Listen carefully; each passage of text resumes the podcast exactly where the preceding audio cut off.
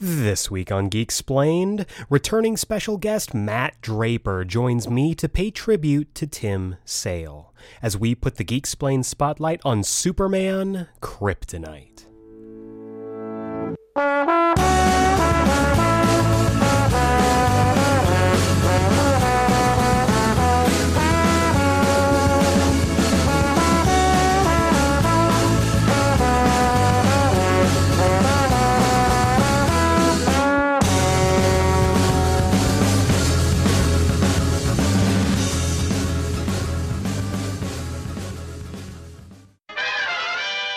Welcome back to Geek Explained. I'm your host, Eric Azana, and today's episode pays tribute to Tim Sale, one of the greatest comic book artists to ever grace the page, and this week, we're going to be putting the Geek Explain spotlight on Superman Kryptonite, his collaboration with Darwyn Cooke, another comic book legend who is sadly no longer with us. I was joined by good brother, friend of the podcast, and returning special guest, Matt Draper, YouTube extraordinaire, King of Zilla style, all of the nicknames. We had a wonderful conversation, and I really hope you enjoyed as much as we enjoyed recording it. We also have, of course, this week's comics countdown, where I'll chat you up about all the comics you should be picking up this week, and there are quite a few. So stay tuned for that after the jump. But without further ado, let's go ahead and dive right into the main event, the main course, the entree, if you will, as I and Matt Draper put the Geek Explains spotlight on Superman Kryptonite.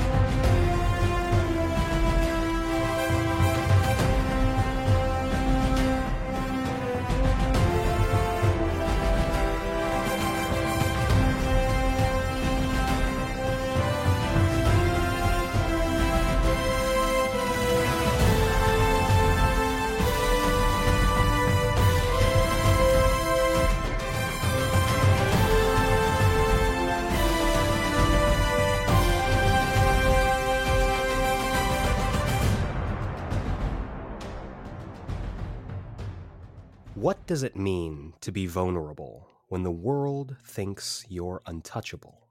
In 2008, writer Darwyn Cooke and artist Tim Sale decided to answer that question with an iconic and underrated Superman story Superman Kryptonite. And now, here for this month's Geek Explained Spotlight, we are going to be putting a very close eye and looking back on just one of the best Superman comics I've ever read. It is absolutely up there with the seminal works of the character, the All Stars, the Birthrights, the For All Seasons, especially. Um, this is a book that I am very excited to talk about, and I'm even more excited about who I'm talking about it with. Because making his way back to the Geek Explained Impact Zone, he is the king of Zilla style. He is the best video machine.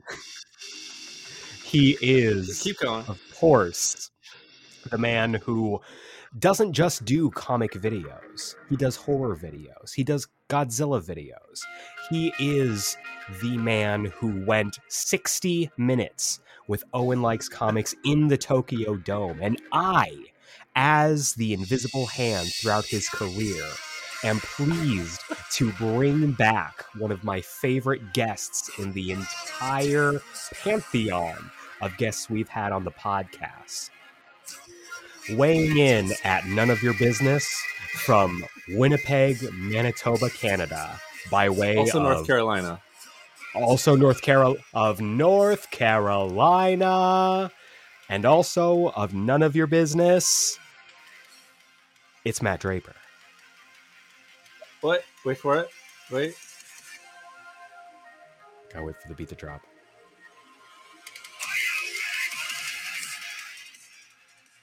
Matt Draper's back on the show. Welcome, man. Thank you. Thank you for having me. Sorry, I, I sorry about doing that again. No, I I think I won't do it next time. Maybe. he's he. I think he said that last time. Too. you are literally the only guest that has theme music, and I appreciate that about you.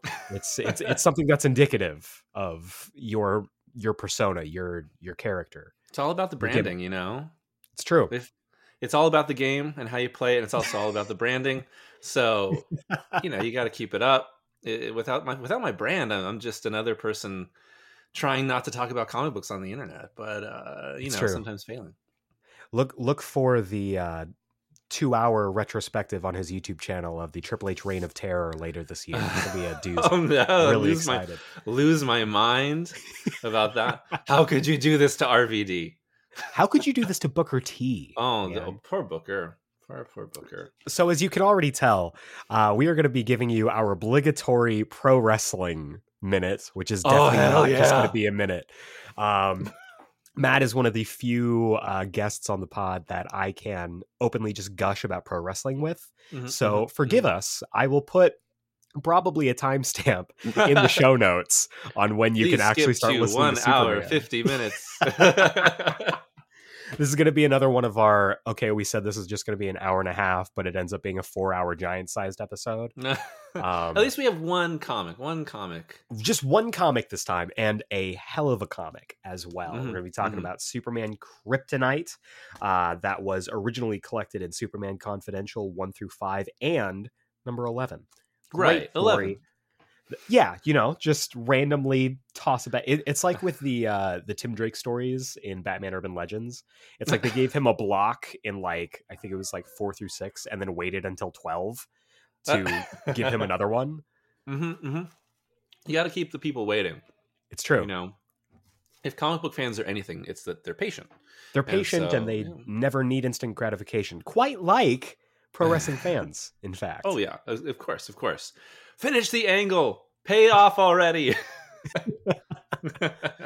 and that is a confirmation, ladies and gentlemen, that the three-way angle between myself, Matt, and Owen will never end because we have long-term plans. Mhm. Uh, Matt is currently drawing up the New Japan Gato chalkboard as we speak. We're going to be taking this all the way through New Year's Dash is the plan. So we'll see. We'll see. We'll see if you all uh, if you all enjoy that. But I was thinking about uh, uh, December to Dismember would be the, the everyone's everyone's favorite ECW PPV. I the thing that killed E you WWE remember- ECW. Do you remember New Year's Revolution when that Yeah. was a pay per view for a couple huh. of years? Uh-huh. And they're like, Or wait, like- people have plans.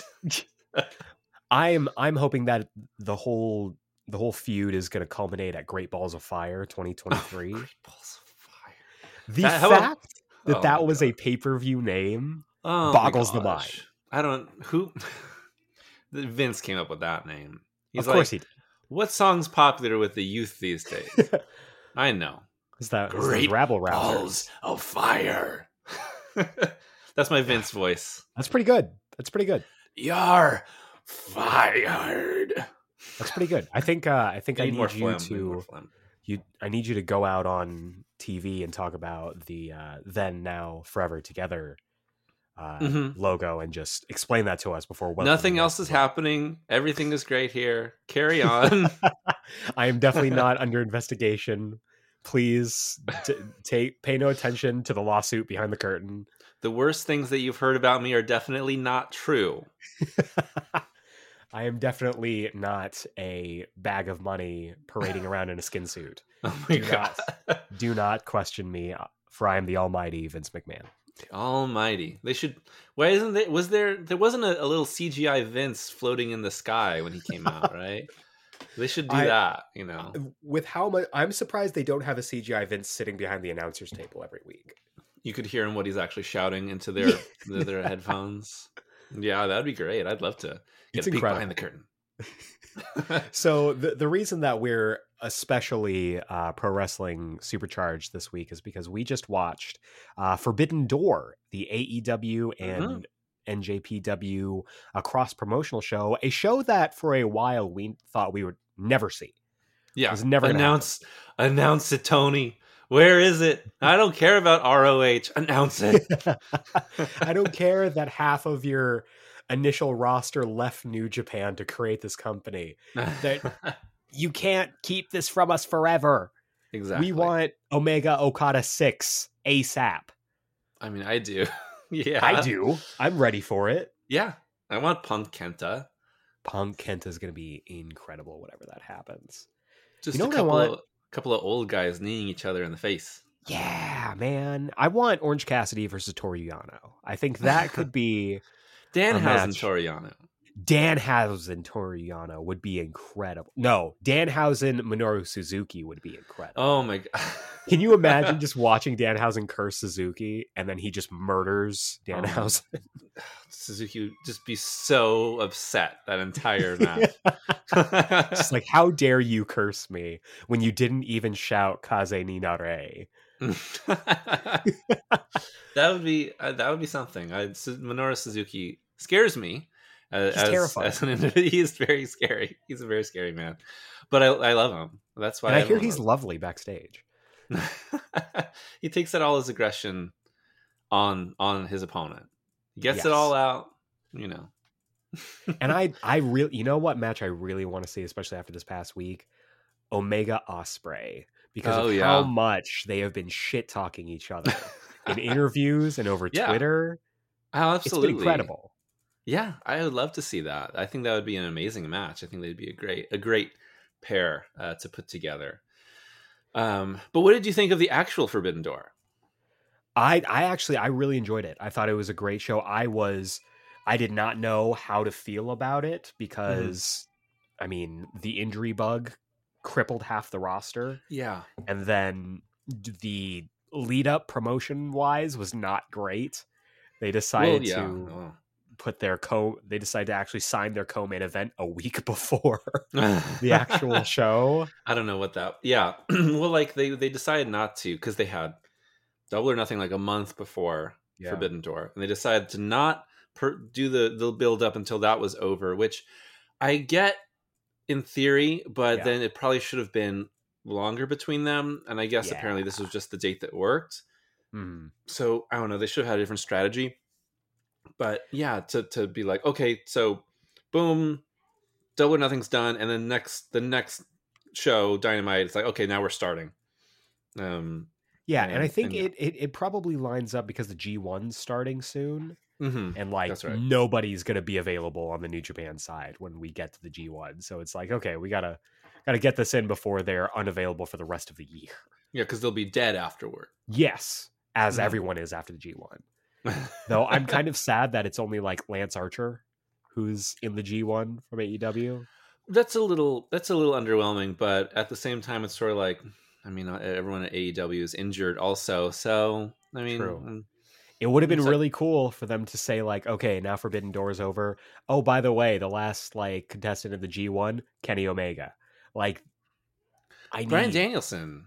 Brian Like- Danielson even he's been wanting Yeah. to be in the G1 for years. Well, now he has an undisclosed injury, and that was that was tough. Yeah, I'm glad that he was like, "I'll be back soon." He didn't say what it was, but Yeah, it's like I was a little scared. I'm, I'm little hoping it's not concussion related again because I don't. That's the last thing we need.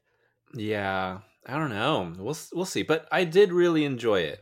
I was sort of like a week before. I was like, I don't know. I don't know how this is gonna go. Yeah, And then the week of, like on Dynamite, they were like, boom, like here's four more matches. And it was like, oh, this, this is sick. Like I really, um, then I, I was excited, and I think it really paid off really well. Um, I enjoyed every match. I thought that every Mhm. match was solid, at least solid and entertaining. yeah, and then there was some classics. Um, yeah, I had I missed the first few matches, and then I I, I caught up throughout the the next few days. So I've seen everything now, and um, I know like the last match that I missed was FTR, um, and you were So like, "That's a great match," and I left. Oh, it's so good. It's so good. So good. FTR Living Legends, seven seven star FTR. seven star Like, FTR. oh they, are they the best tag team on the planet. Yeah, absolutely. They're incredible. And it's, you know, what's funny about them is if you're like, well, what makes them so good? You just got to be like, just watch, just watch them because they're, there's something about them that they are, are such great wrestlers and they have such a great dynamic and they know how to tell such a great story in the ring. Yeah, Um, they're a little bit more old school than like Very their much. approach to matches, but they're hard hitting and they're super athletic. Um, but it's just like it's these it's just two dudes, these two these two du- guys being dudes that just go out there and they they crush it every time and you get into the match and you're like oh man like you really start getting invested in everything that they're doing and yeah um i know we mentioned and we're messaging is like dax harwood wrestler of the year Wrestler of the year, Dax Harwood. and and Ca- and and honorary wrestler of the year to cash of course. um but like, like, Dax is yeah, so good that like when he went to the back and then Mhm, came back out mhm. later, it's like, okay, is this a work? Did he Yeah. actually get hurt? yeah He said afterwards, he's like, Yeah, I separated my shoulder. But I'm like, that's exactly what you would say because Yeah. you're a good worker. yeah So I don't know. But i That think he's match work- was i think he's working you brother he's he's he's working me into a shoot that shoots me into a work, brother. No, but it's it's incredible to see their success when just like three years ago they were shaving each other's backs on SmackDown. Like, Y'all remember that? Y'all remember the revival? Uh, they, they've been fantastic. I'm excited to see them compete for not just the AEW tag straps, but hell, go to Impact, challenge Yeah. the Good Brothers, go to Japan. I want to see FTR versus God. Like that is going to be incredible if that happens. Yeah, I think it's awesome. I, I love the the opportunities that it opens up. Um, it, it I mean, I, I saw a little bit of Dynamite, and and they were out. They they came out and Danhausen. with Danhausen. and That's awesome. He's just like, here we go, FTR, and then the crowd just loses their Erupts. minds. They're like it's FTR. Like like they went from they they became faces because they're so, so good. yeah. They're so good that everyone was like, I can't possibly root against these guys because they're so good. And They- yeah, and they just tw- tweak themselves a, just a little bit, and boom, mega faces. Crowd goes crazy. It, they pop for them as hard as they do for CM Punk and Mox and everyone. They're just at the top, top guys. they are top guys. They are approaching like that 2013 Daniel Bryan hysteria yeah, when it was like becoming undeniable that he was the best wrestler in the company and that everyone loved him and they turned him face because he was so good at his Yeah. job. And it's Well, yeah, uh, they are they are quickly becoming I mean all timers when it comes to tag teams in Mhm. history of wrestling. And it's so funny because like uh, Jeff Hardy comes over, right? Yeah. and you got Hardy Boys, and it's clear that Tony Khan was and AEW was just like, okay, we can get the Hardy Boys, and we'll give the we'll give them the straps, and we'll do big Hardy run and everything. And obviously, everything falls apart with Jeff, and you Yeah. know the addiction stuff is really rough. But I mean, watching them in the ring was like these guys. They don't have it gotta, like, anymore. They don't have it anymore. They got to give it up. Like they're so banged up Yeah. and all their and all their stuff relies on being crazy and they're so banged up and it's like they can't go anymore and you're like ftr is right there Mhm. like they're right there and it's obviously like they get plenty of time and they're doing plenty of matches too but you're like but it was just like I don't, you don't you don't need the hardys i'm sure that they bring in an extra crowd of course. because they're the hardy boys um well just i guess just the hardys right I hardy boys books. Yeah. hardy well hardy boys with a z i think is actually wwe like ownership Did they? Um, oh shit. because when they came into AEW, they were just Hardys. They're the Hardys. Oh, that's right. Yeah, yeah, yeah. So, uh, yeah, it's just like I don't need that. Like we don't, we don't, you don't need them because you got FTR. Especially because you've got other teams too on the rise. Like Oh, I am very excited for the acclaimed. I love that Yeah. team. Mhm. And 2023 I think is going to be a really big year for them because they are already on the incline. Yeah, Bowens just needs to come back from his injury, and then they'll they'll go. I think they I saw he know that he leaped was- out of the wheelchair today. I- yeah, but I'm sure you got to wait a little while longer. of course, you got to be I think safe. yeah. Um, and then I really love uh, Starks and Hobbs. Yes. I think they're awesome. 100%. um it's like m- like half of me is like put every title on starks yes. and the other half of me is like put every title on malakai black Um, Absolutely agree. I really want a solid Starks Scorpio Sky feud for the TNT Mhm. title. I think Yeah. that would be incredible. that would that would be super cool i i think that they they could put off some awesome matches and Yeah, I don't know. We'll we'll see what they do with them. It feels like those guys are always just like right there, like Yeah. right off to the side, consistently like getting airtime and doing matches, but never quite like going over the the hill and, and getting to the next level. Um, Yeah. But but I But think yeah. the acclaimed have all the potential of like old school NXT, uh, Enzo and Mm-mm. Cass. Like they have that potential in them. mhm. Um, yeah, but absolutely. Another match that I loved: Osprey and Orange Cassidy. Will Amazing. Osprey is one of Yeah. the best wrestlers on the planet, Yeah, and Orange Cassidy is an absolute monster in character storytelling. Oh yeah, he's great. I love that um it's such a like a simple gimmick of like that Cassidy doesn't try. yeah, And then when he tries, you're like, "Oh my god."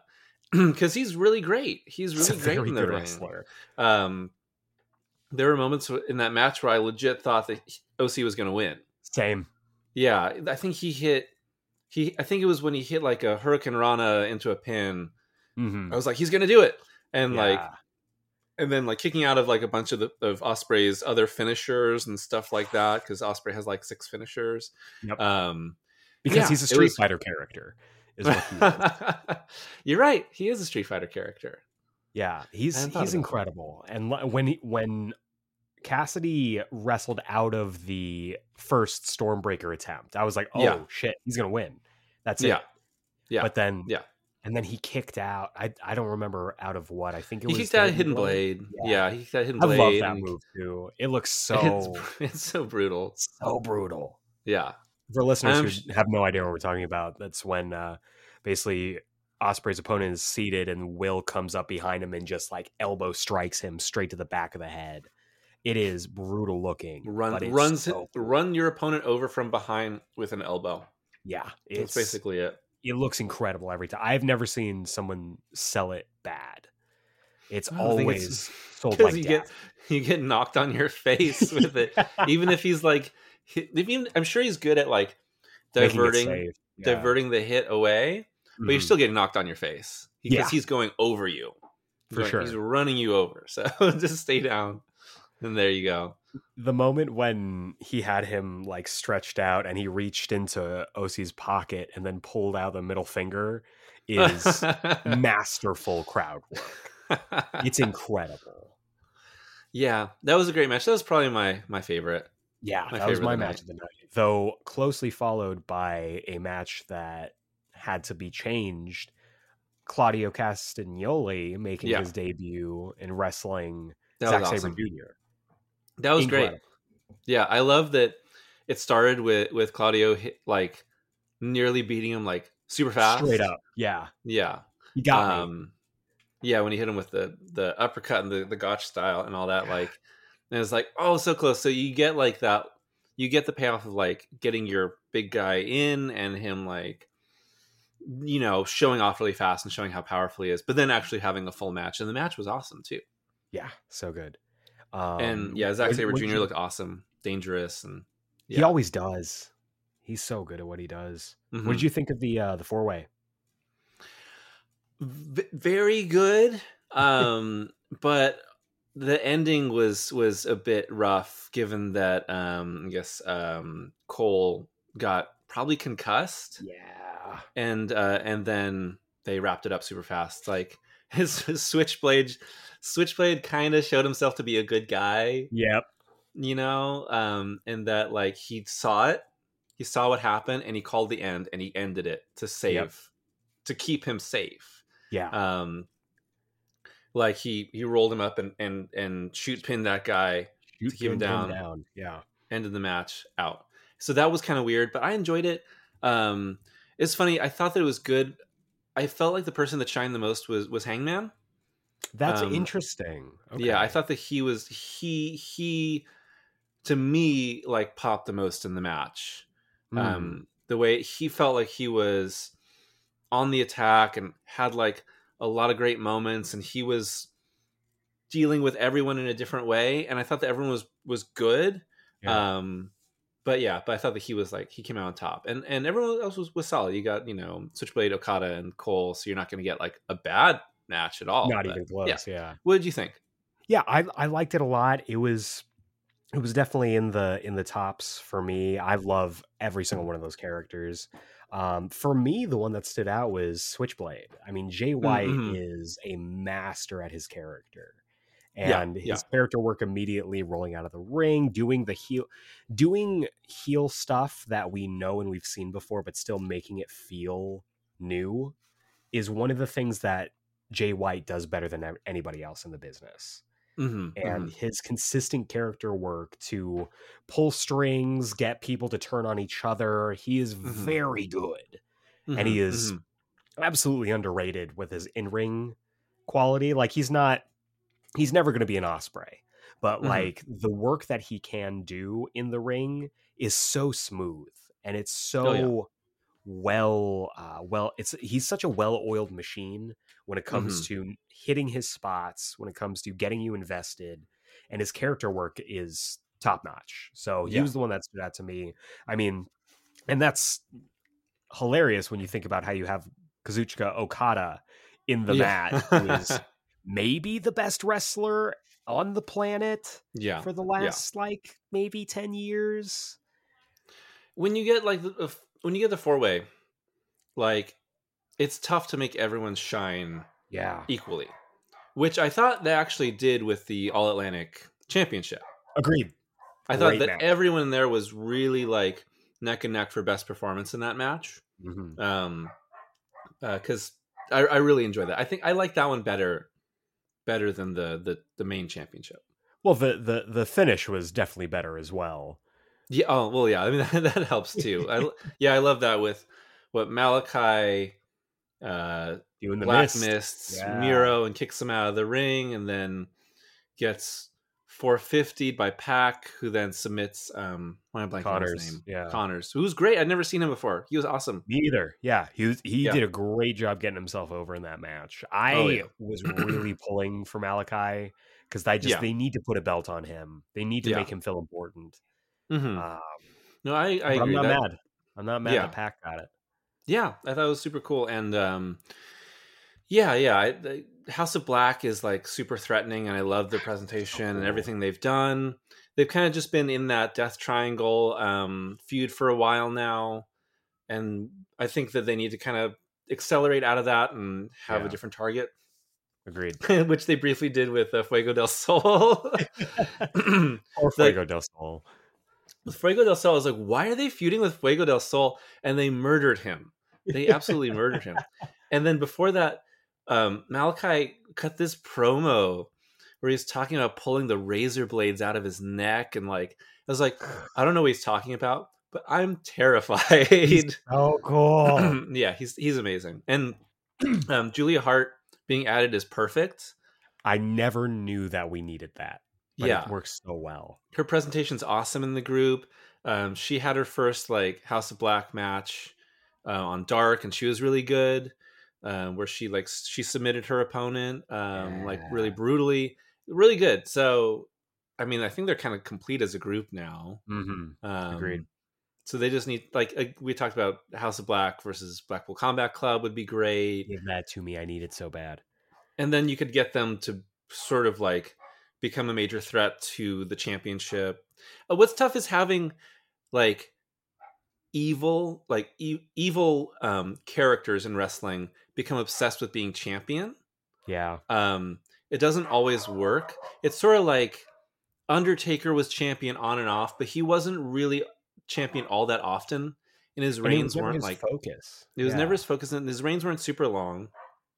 And when WWE put the championship on the Fiend, Oh, God. everything went terribly. Like that was a terrible idea because it's like this person is supposed to be the embodiment of like the devil in wrestling. and why does the devil need like a championship belt? yeah. So we'll see what they do. Yeah. Uh, last thing before we actually talk about the thing that we're here to talk about. Uh, how'd you like the uh, the main event? Mox versus Tanahashi for the interim was really good. AEW championship. It was really good. I really enjoyed it. It was a, just a it was a really good, solid like fight between those two. They're both amazing wrestlers. I think they worked really well. Mox bled like crazy. Oh, like a gusher. God, he was bleeding so much. I was like, of course he's bleeding. Yep, has to. It's, Yeah. it's like it's in his contract or something. Like it is funny that he's like the roughest and toughest in AEW, but he's the one that always bleeds. Yeah. You know, time. like I mean Tanahashi, I don't think he's interested in bleeding. Like that's not No. his style. If I if I had his hair, I wouldn't either. Like I don't want to get blood in this. You know how much time he spends on that? He does has he does have wonderful hair. Best hair in Um, wrestling. Yeah, but I enjoyed it, even though I felt like it was a foregone conclusion that Mox was going to win. Agreed. Um, I really enjoyed it. Yeah. What about you? I liked it a lot. I I understand why it went last because it was for the championship.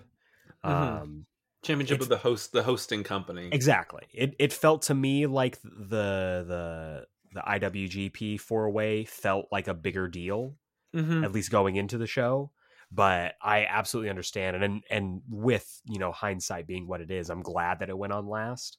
Yeah. But um, yeah, I thought it was really good. It there was the uh in the media scrum after the show, Mox was just like, "Yeah, I think I have a concussion," and I'm like, "No, not you too.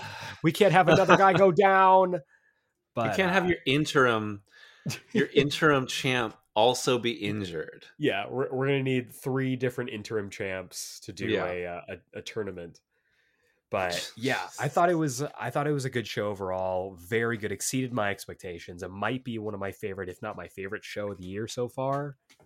Uh, it's tough. Yeah, but it's tough. It's tough to say. Um, oh my gosh, I was just look. I was just looking at. Oh my god, I'm. I'm oh my. I'm looking at some clips from Blood and Guts right now. This oh is, no, This is disgusting. yeah, Oh listeners, as we are as we're recording this, it is uh Wednesday during AEW Blood and Guts, and there is some real bad stuff going on. Some It's it's a match some- that these are some the name Blood and. Guts. Oh my gosh. Though I Daddy love I love that Backstreet Boys looking gear for the Yeah.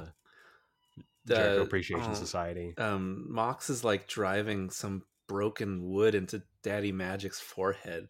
Oh like- lord. it looks anyway. That looks horrifying in all the ways that you would expect. and I think that's as just as good as any of a transition out of our wrestling talk um, into the main event here. What we're here to talk about. It's the reason for the season. Um, we are putting the Geek Explain spotlight on Superman Kryptonite. This is uh, part of our series where every single month I take a look at a different series, uh, graphic novel, one shot, whatever, and basically gush about how freaking good it is. And this is one we're going to be talking very positive things about. Um, this sure. is in honor of Tim Sale, who unfortunately passed recently as we are recording this. Um, I really wanted to spotlight a book that involved him because he's one he's one of my favorite artists. Uh, his work is incredible. It's seminal. It is iconic. You know a Tim Sale art piece when you see it. That's how iconic Mhm. it is. Even people who have never read a single comic that he's been an artist on know his art.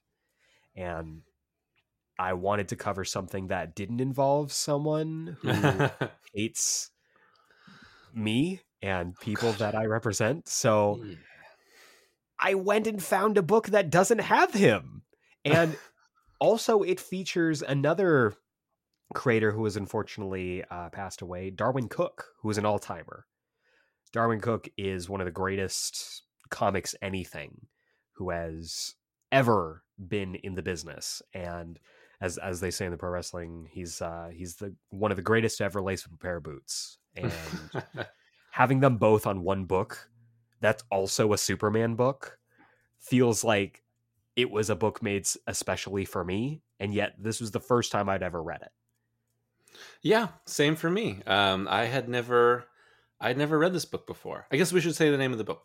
Yes, Did we say the name of the book? Oh, we said the name of the book at the beginning. That's right. but that's okay. It- it- it's always good to to recap. So it's Superman Kryptonite. Um, it is a collected edition of several issues of Superman Confidential, and it it does the thing that I really like with my Superman stories. I like young Superman, and I don't think that's Mm-hmm. an unpopular thing to say. No. Um, I think a lot of people like young, kind of impressionable Superman who's still figuring things out. But the thing about it I like here, there's no origin story. If you want to look for that, you can look at Superman for All Seasons. Um, this, I think, does a good enough job being a sequel to that without Mhm. having to, without forcing you to read that to read this. Yeah, yeah, I agree. Yeah, there's there's definitely some shared DNA. At least with you know Sale drawing it, you're gonna make Yeah. the connection already. You don't need to have one to have the other, but it's a nice continuation to some degree. for sure.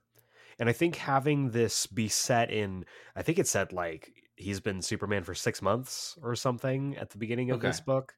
Mhm. Um, you can tell he's still Yeah. very uh, wide eyed. He's still figuring things out. He's still trying to balance the life between Clark Kent and Superman. And as the title suggests, this is his first exposure to kryptonite, the meteoric rock that weakens him and has the potential to kill him. What I love about it though is that even though the story is basically Superman kryptonite, kryptonite is not really the story here. Mhm, mhm. It's not really about, oh, it's Superman versus the Green Rock that we've seen in other stories and other media. It was originally, uh, I believe, created for the Superman radio show. Yeah. And getting more or less an origin story for Kryptonite in this, I thought was interesting. But it doesn't, like I said, it doesn't put it at as the focus. It's something that's kind of always there, and you know that it's a lingering threat. But the story is really about Clark, Clark, Lois, and the life that they're trying to lead Mhm. and you've got other characters tony Gaio, lex luthor one of my favorite depictions of jimmy olsen i've ever read in a comic oh yeah, I loved Jimmy in this. This is great. chaotic jimmy olsen is the best and he is at little, Little Rascals Jimmy Olsen is what he is. Little rascal gonna tase you jimmy olsen is top tier jimmy olsen for me Yeah. um, the next uh, fraction and Lieber book needs to have 100% more jimmy tasing people if Fraction ever does another Jimmy Olsen, he's gonna like peace out after six issues. He'll be like, "It's a twelve issue series, and it's six issues." He's like, uh, "Hey, Steve, do you want to re- write the rest of this for me? I don't care anymore." Yeah, he's he's he's gonna do what he's done uh, with other characters. He's gonna be like, you know what, uh, Matthew Rosenberg, you get the back half of this. We're gonna see uh, Matthew Rosenberg, uh, Jimmy Olsen for the back half, and we'll get our our Jimmy Olsen free fall. don't please, please no. I know you like. I I'm of the of, of the minority opinion that doesn't really like Hawkeye free fall. Totally get it. That's fine. And- That's fine. and I get I get that I'm in the minority, and I'm okay with that. I'm We're gonna have a- like. We're gonna have an anarchy in the arena match later about it once we finalize our rosters for that match.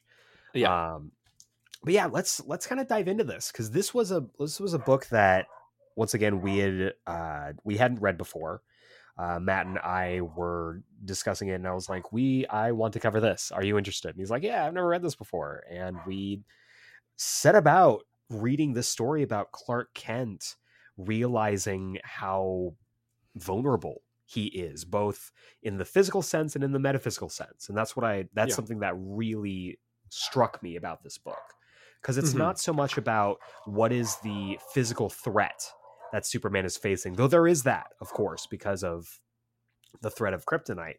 But it's more about Clark realizing that he needs to be able to open up to people. He needs to be able to um, not shut people out when he is in need of help.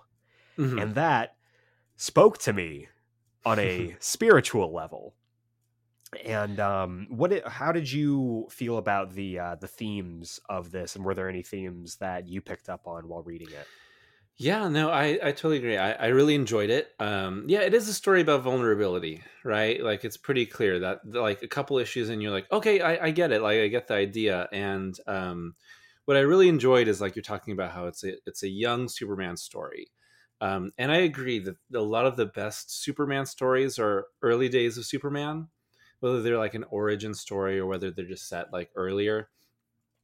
Because I think there's something something to Superman having some lack of like assurance in himself, having questions, having because Superman at any age and by any writer can be great, but the important thing is is to have him be human and have like a vulnerability to his like personality that he has wants and needs, that he has doubts, that he has like internal struggles, right? And maybe it's a little bit easier to get there when you have like a young Superman who hasn't, you know, had decades of, you know, defeating crises and Darkseid and Apokolips and all this sort of stuff. Like, um, you know, we get a little bit more of a grounded guy, right? That he he goes home to Smallville. He has struggles with Lois. He's figuring out his place in Metropolis. Things like that. It becomes easier to write a compelling story when those the the relatable humanity of Superman is there. Um, because I think it, Superman can also be great as an aspirational figure, someone that's like, I want to be like him. I, I but I will never be him. I want to strive to that. I've always thought of like Superman is like the ideal to strive toward, and Spider-Man is like the hero that like struggles with us. Mm-hmm. And like those are the two dynamics of those types of characters. Um, so it's it's just a little bit easier to get there with like young Superman. But what I really liked about this, what I thought was like a really fresh take, was the idea that Superman doesn't actually know how vulnerable or invulnerable he is. Yeah. That's the big point of the story. The the opening is like, and I I think that is a simple story beat that I never thought of and that I've never seen any other writer think of, and I think it illustrates how much of a genius darwyn cooke was. Um, that yeah, if you think about it, especially because this Superman doesn't have some sort of uh, Fortress of Solitude recording from Jor El. Yep. There's nothing like that. Um, in this con- in this continuity in this storyline, which was also done, I think this was around the time of Infinite Crisis. Was uh, it was 2008. Yeah, oh, so that not all of the canon. So canon was really like fuzzy, and so he could kind of do whatever. He was like, "Can I do it set in the past?" editorial's like, go ahead, and it, you know, we're not really sure about canon, so do what you want. And so this whole thing of like, because every time Superman gets a new origin, sometimes it's every like two or three years, certain points in his history.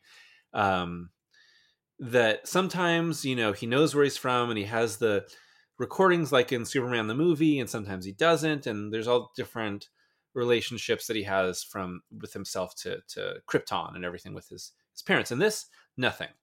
He landed in the rocket, raised by mom and pa, doesn't know where he came from, doesn't really know the reason for his powers. It's just trying to do good. So yeah, he doesn't know, and I think that's awesome. That you know, he, early on, he's like, you know, I don't know. Every time I encountered some new type of damage, I don't know if this is like it for me, right? And early on, he fights the Royal Flush Gang. Yes which is cool, which is a fun addition, you know, bringing them over. Mm-hmm. Um, and there's like a, a, a truck with like liquid nitrogen or something, and it explodes and it freezes him in the moment before he's like scared because he's like, I could die right now. This could be it. Of course, he doesn't, but he doesn't know that, and I think yeah. that is so awesome. Such a great character beat. And that's you know that's something that I think is really part of what makes the story so compelling and what makes a young Superman so compelling because he doesn't know mm-hmm. about kryptonite. He doesn't know about his limits. And so mm-hmm. I think there is a and first of all, I knew I was going to love this as soon as I opened the book and it's like the Royal Flush Gang. Mm-hmm. Yes. Top yeah, absolutely. 5 DC rogues of all time. Um, they're super fun. They're great. And they they have new designs, which is so uh uncommon nowadays. Mm-hmm. Uh, I, I, feel like everybody plays off of more or less the same design for the Royal Flush Gang. I mean, mm-hmm. we do mm-hmm. have Ace being exactly what he is in every single uh, iteration, but these this King and Queen have robes. It's nice.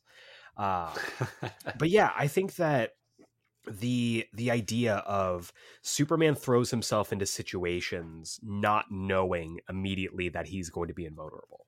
Mm-hmm. And there's this argument, of course, and you've heard it, I've heard it. Superman's boring. Why even have conflicts when he can just wrap it up and no one, nothing can hurt him and no one can challenge him? A young Superman doesn't know that. And the fact of the matter is, like, that's not why he does it. That's not why he enters into these situations. That not, that's not why he goes and saves people because he knows, oh well, I can go and do anything because it's not going to harm me. It's not going to affect me. Superman goes into these situations to help people. Mm-hmm. And if anything, this book illustrates that by showing that every single time something bad happens, he's like, okay, uh, this might be it, but yeah. At least I'm helping people. When he goes uh, later on in the book, when he goes to help out the uh, the island that is, yeah.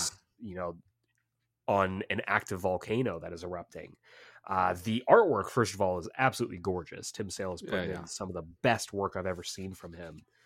Uh, it was really scary Oh yeah, watching I him totally just being agree. enveloped because he shows up to this to this island and he has to blow off a date with Lois to go rescue these people and he's saving people he's pulling people out of the fire he's trying to use other rocks to stop, you know, to dig a trench so that the lava will flow in a different direction. Then it, he hits a pocket and it explodes. And at a certain point, he decides, oh, I'm going to try and dig underneath the island to try and let out the lava into the ocean. And he gets enveloped.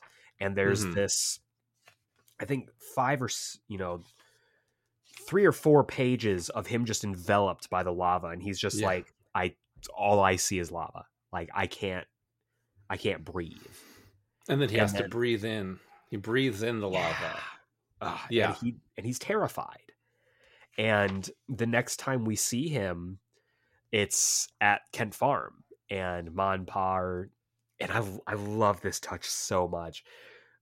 Uh, Jonathan and Martha are crowded around this radio mm-hmm. where they're mm-hmm. listening to the report.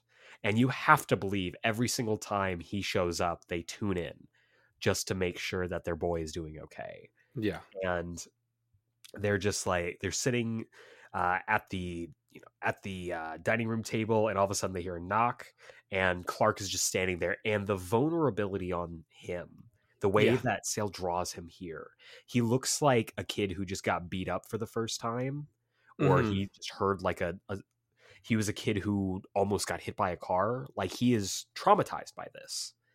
He's like, yeah he has he's like folding the cape in his hand he's wringing it and he's just like you can tell he's shaken up by this because yeah. he thought he was going to die for the 1st mm-hmm. time you know yeah this is the closest he's got and immediately he just hugs his ma and it's it's a wonderful conversation that he has with Jonathan and Martha about this fear about not mm-hmm. knowing what can kill him and in that yeah. way he becomes just like all of us. We don't know at the end of the day, you know, how our lives are going to end. There's a mm-hmm. certain fragility to it, and there's a certain danger to every single day because every single day can be your last. And Clark takes that belief and that uh, that worldview and amplifies it because it's like what if your job every day was just to go and dive into volcanoes? Like the amount of stuff that can potentially kill him is exponentially larger than us. But in that moment in that relatability that ideal that you were saying that aspiration to strive towards a greater ideal it makes it a little bit more attainable because we mm-hmm. see that this character is going through the same stuff that we are just on a grander scale. It's it's that Grant Morrison argument that they made about he has you know Superman has the same problems that we do except when he goes to walk the dog he walks it around the moon. You know. Yeah. Yeah. It's what it's what makes that character sing for me and what is ultimately at the heart of this book. Yeah, yeah. No, I totally agree with that. That um I was in I I, and like the first issue was like this is good this is interesting and then the volcano sequence was like okay yeah this is this is going to be great.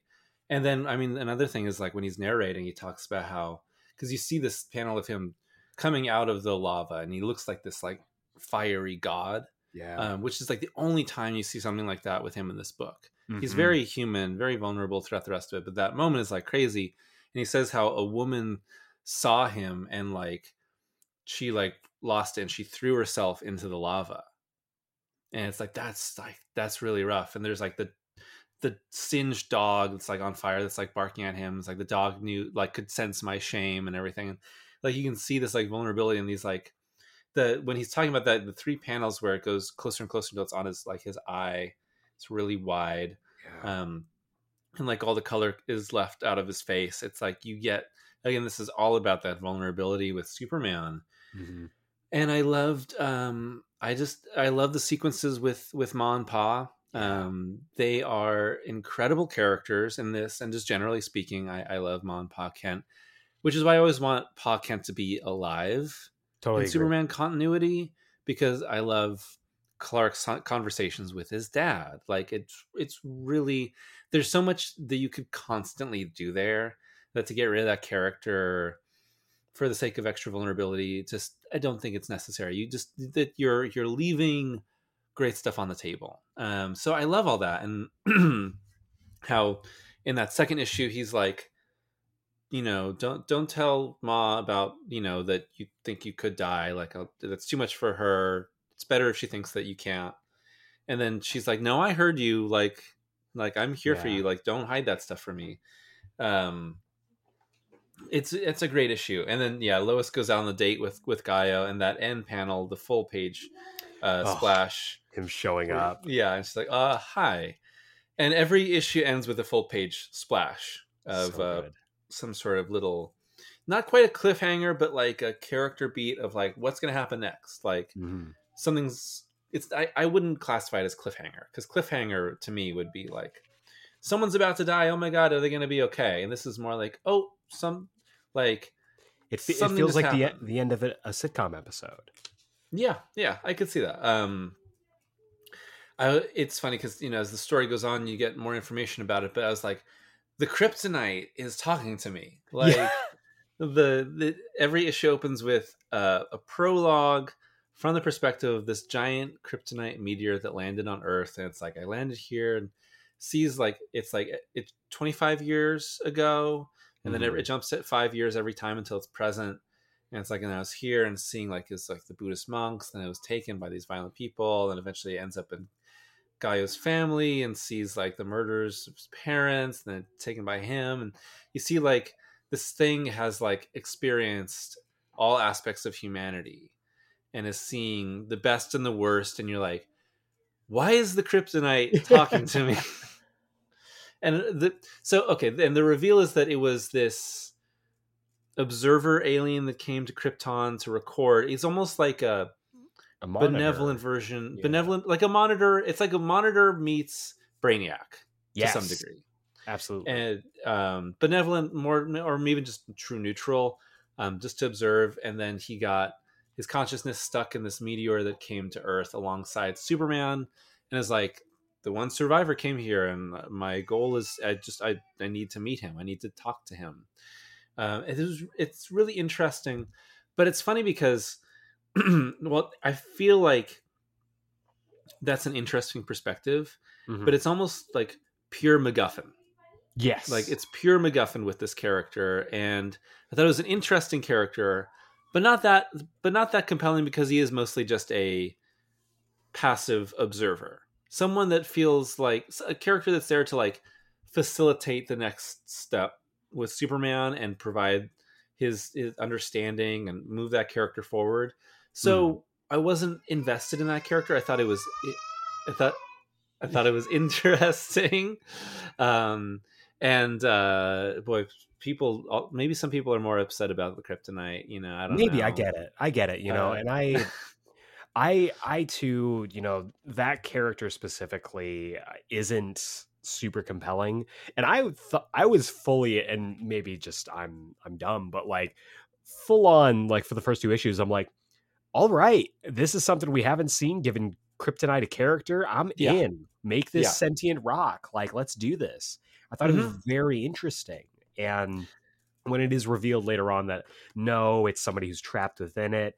I thought because there's there's something that Darwyn Cooke loves to do, and that's like make characters feel like they are primordial, that they are all encompassing, that they are uh, omnipotent.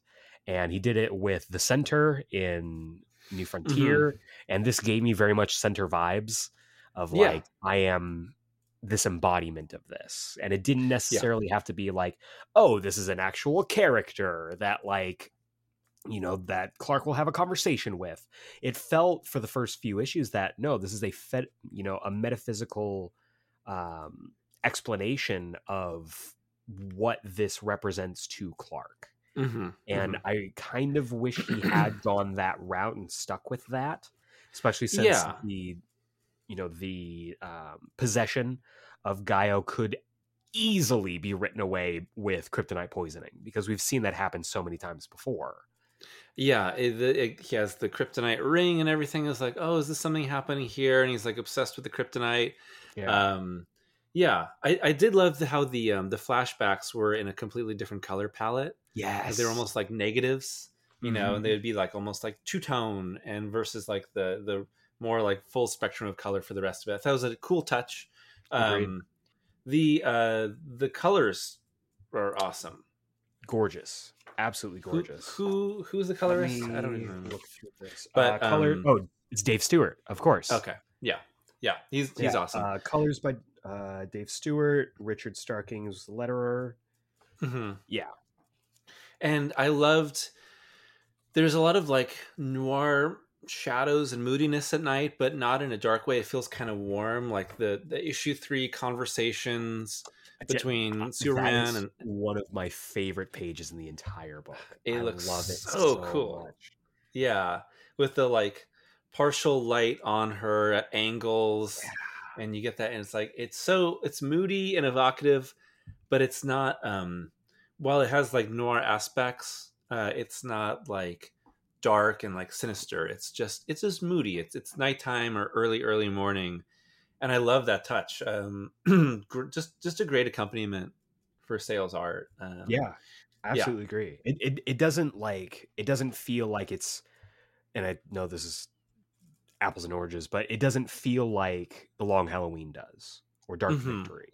Like the art is, of course, by the same artist, but the color palette, the way people are placed, the choreography of any action scene, it does feel different and it feels distinct. Mm-hmm. And I want to go back a little bit just for a second because yeah. the the conversation between Clark and Jonathan after the volcano incident really like it hit me really hard. Mm-hmm. Um. I had to kind of like set it down for a little bit after that conversation because it's this thing where he's telling you know he's telling every uh, his parents about basically like I failed even mm-hmm. though he saved all these people, he diverted a lot of the lava, he survived this from what he understands to be a near death experience that he didn't know he was going to survive. And at a certain point, Jonathan just like gets up and he leaves. He goes outside and Clark goes out there and he's still wringing his hands. He's this nervous, yeah, little bean, and he's just like, "Pa, I'm sorry. I know I screwed up tonight. Please don't be disappointed with me." Mm-hmm. And that hit me right in the chest because it's like yeah. if I was in that situation with all of my like mind going the way that it goes, that's immediately where my mind would go. It's like, oh, yeah. I screwed up. I went on this mission and he heard that I failed. And I'm like, I, I'm so sorry. Like, I tried to be as good as I could, but I'm, I'm sorry I wasn't better. And when Pa turns around and he's like, God, I couldn't be more proud of you. Like, it i broke down man that mm-hmm. after that i had to shut the book i had to set it for aside for a little bit like every every person deserves a Pa Kent who is yeah. immediately going to bring you back down and say, "Look, you are trying so hard at what you're doing." And I could not be more proud of you for just showing up and doing the work. Mm-hmm. Like he says he, you know, he says this like I couldn't be more proud of you. And then he gets to kind of the crux of really the book and mm-hmm. something mm-hmm. that I, you know, that struck a chord with me. He was like, to the entire world, you are unbreakable. You are untouchable. You are unflappable. Nothing can harm you. But what if there is something? Like, what if it just happens one day and hmm we don't know? We truly don't know. And then he makes Clark promise. He's like, look, your mom thinks you're invulnerable. Your mom thinks you're invincible. So if you have these, you know, thoughts of like, oh, I'm panicking or oh, I'm scared, you come to me with that. We don't want to worry her. And it again, like, went into this big old thing that's like a tried and true method of presenting toxic masculinity right in, right in plain sight like it's this thing of like we can't let people know that we are having a hard time hmm because they will panic and it will put an undue burden on them. Yeah. and i know for me i have struggled with that my entire life. And so having a book that you know showed my favorite character in all of fiction struggling with something like that was just i mean it was cathartic it was heartbreaking it was inspiring it was fulfilling it was this moment that i truly felt like i was you know i was heading towards that aspiration that you talked about earlier Mhm. and then like you said when ma turns it around she's like no like I and and she's and she reacts to Pa about it as well, but she's just like, I am going to worry about you regardless. Like you are my son. Period. She's like, I she says, Of course I worry. I'm your mother, but I'm so proud of you. I see the good that you do, and all that and that all seems worth one old woman's worry. Mhm. And when, when Jonathan comes in, he's just like, Hey, you want to fix me a piece of pie? She's like, You can get your own damn pie. yeah. I love them so much. I love them so much. But it's part of Clark's journey to realizing that it's okay to lean on people. It's okay Yeah. to, you know, trust in other people that they can help and you don't have to do everything alone. And I've talked about it on the podcast. I don't think that's, you know, a struggle to or a, a big reveal here. Like I've dealt with that. It's Mhm. a very easy thing to fall into and something that I have to be consistently reminding myself that it's okay to lean on people and ask for help. And I don't know. It it's that was another like that was another thing that hit me really hard and Yeah. made me love fall in love with this book even more. Mhm. Mhm. The the That- main go ahead. no, no, yeah. That I was gonna say that conversation. There's so there's the first one comes back from the volcano, and there's the second one. He comes back from the kryptonite. Yeah. He stays longer because first he has a conversation with Ma, and then they all come together, and then the conversation out in the barn Yes. is so good. Oh, like yeah. because we're talking more and more about his vulnerability, and he says, um, "Maybe I can be killed. Does that make me any less a person? The way I see it, it means I'm just like you and Pa. That means I'm twice the man I thought I was yesterday. It's Ugh. like, ah, So good. good. Like that is. I mean, I guess I haven't seen. a- I mean, I haven't read every Superman comic, but I haven't seen him articulate something like that in like in, in most stories yeah. um, and I, I just love that embracing the vulnerability embracing like his humanity it's it's so it's so great and jumping further ahead like he learns about krypton and everything and and is it pa that's like suppose that you want us to call you cal Yeah. from now Oh. on and he's yeah and um, let me i'm jump Yeah, further I, ahead, I, I just ahead, uh, because it's so good. yeah um yeah yeah, yeah he says uh he says i've learned a lot in the last while. I've learned i can be hurt maybe even killed. I've seen my birthplace and learned all about the two amazing people who were my mother and father but nobody had to tell me what my name is. It's clark the name my ma and pa gave me. Like Mhm. that's people have struggled for a very long time and it's been said that studios have struggled. How do you make superman relatable to a modern audience? It's not that hard no. It's not that hard. I mean they've done it hundreds of times in the comics. Yeah. If not with every comic then just con- with constant storylines in the comics. It's just it's not that hard. Just, And this is a prime example. It's this idea that, you know, what you were saying earlier, the conversation in the barn, he had a, an, another, his second near death experience in this Mhm. story, and he's elated because it means that he's close, he can feel closer to how his parents feel, how the rest of the Mhm. world feels. He feels more aligned with them. And Yeah. then when you know his parents are worried that now that he knows all of this stuff he'll abandon them and you know try and seek out more of his you know alien heritage he says no i can be both things i can be Yeah. Both kryptonian and someone from earth but ultimately like i'm still your son Mhm. and that doesn't change just because i learned about the other two people who gave birth to me it's yeah. yeah it's it's that whole you know adopted you know adopted families right And Yeah. struggling with you know you get to learn about your your birth parents you know and what does that mean? What do you think of me? And that sort of stuff like every the people will go through with that. I mean yeah it's it's very emotionally vulnerable. And uh, also superman talks to a polar bear in this comic. He sure Um, does. what more do you need? What more do you need? Are you lonely, boy? Yeah, me too. oh, just love that. Just polar bear chilling by him, just talking to him. And, Um, and that polar bear is just one of the many great supporting characters in this book. Mhm. um, we've got our i don't want to call him a central antagonist but tony gaio is a that is the weird part of the book. is he like a deuteragonist? Is he like our second protagonist? Because we get a lot we get almost as much of Gaio as we do of Clark in Yeah, this give- book, give- all of the given that- him.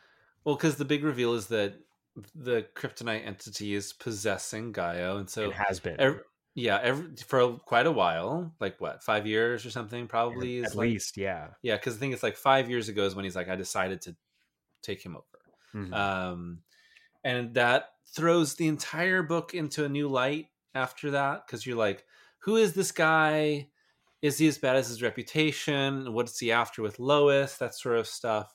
And then you get that revelation and so you have to like reconsider everything that you've read.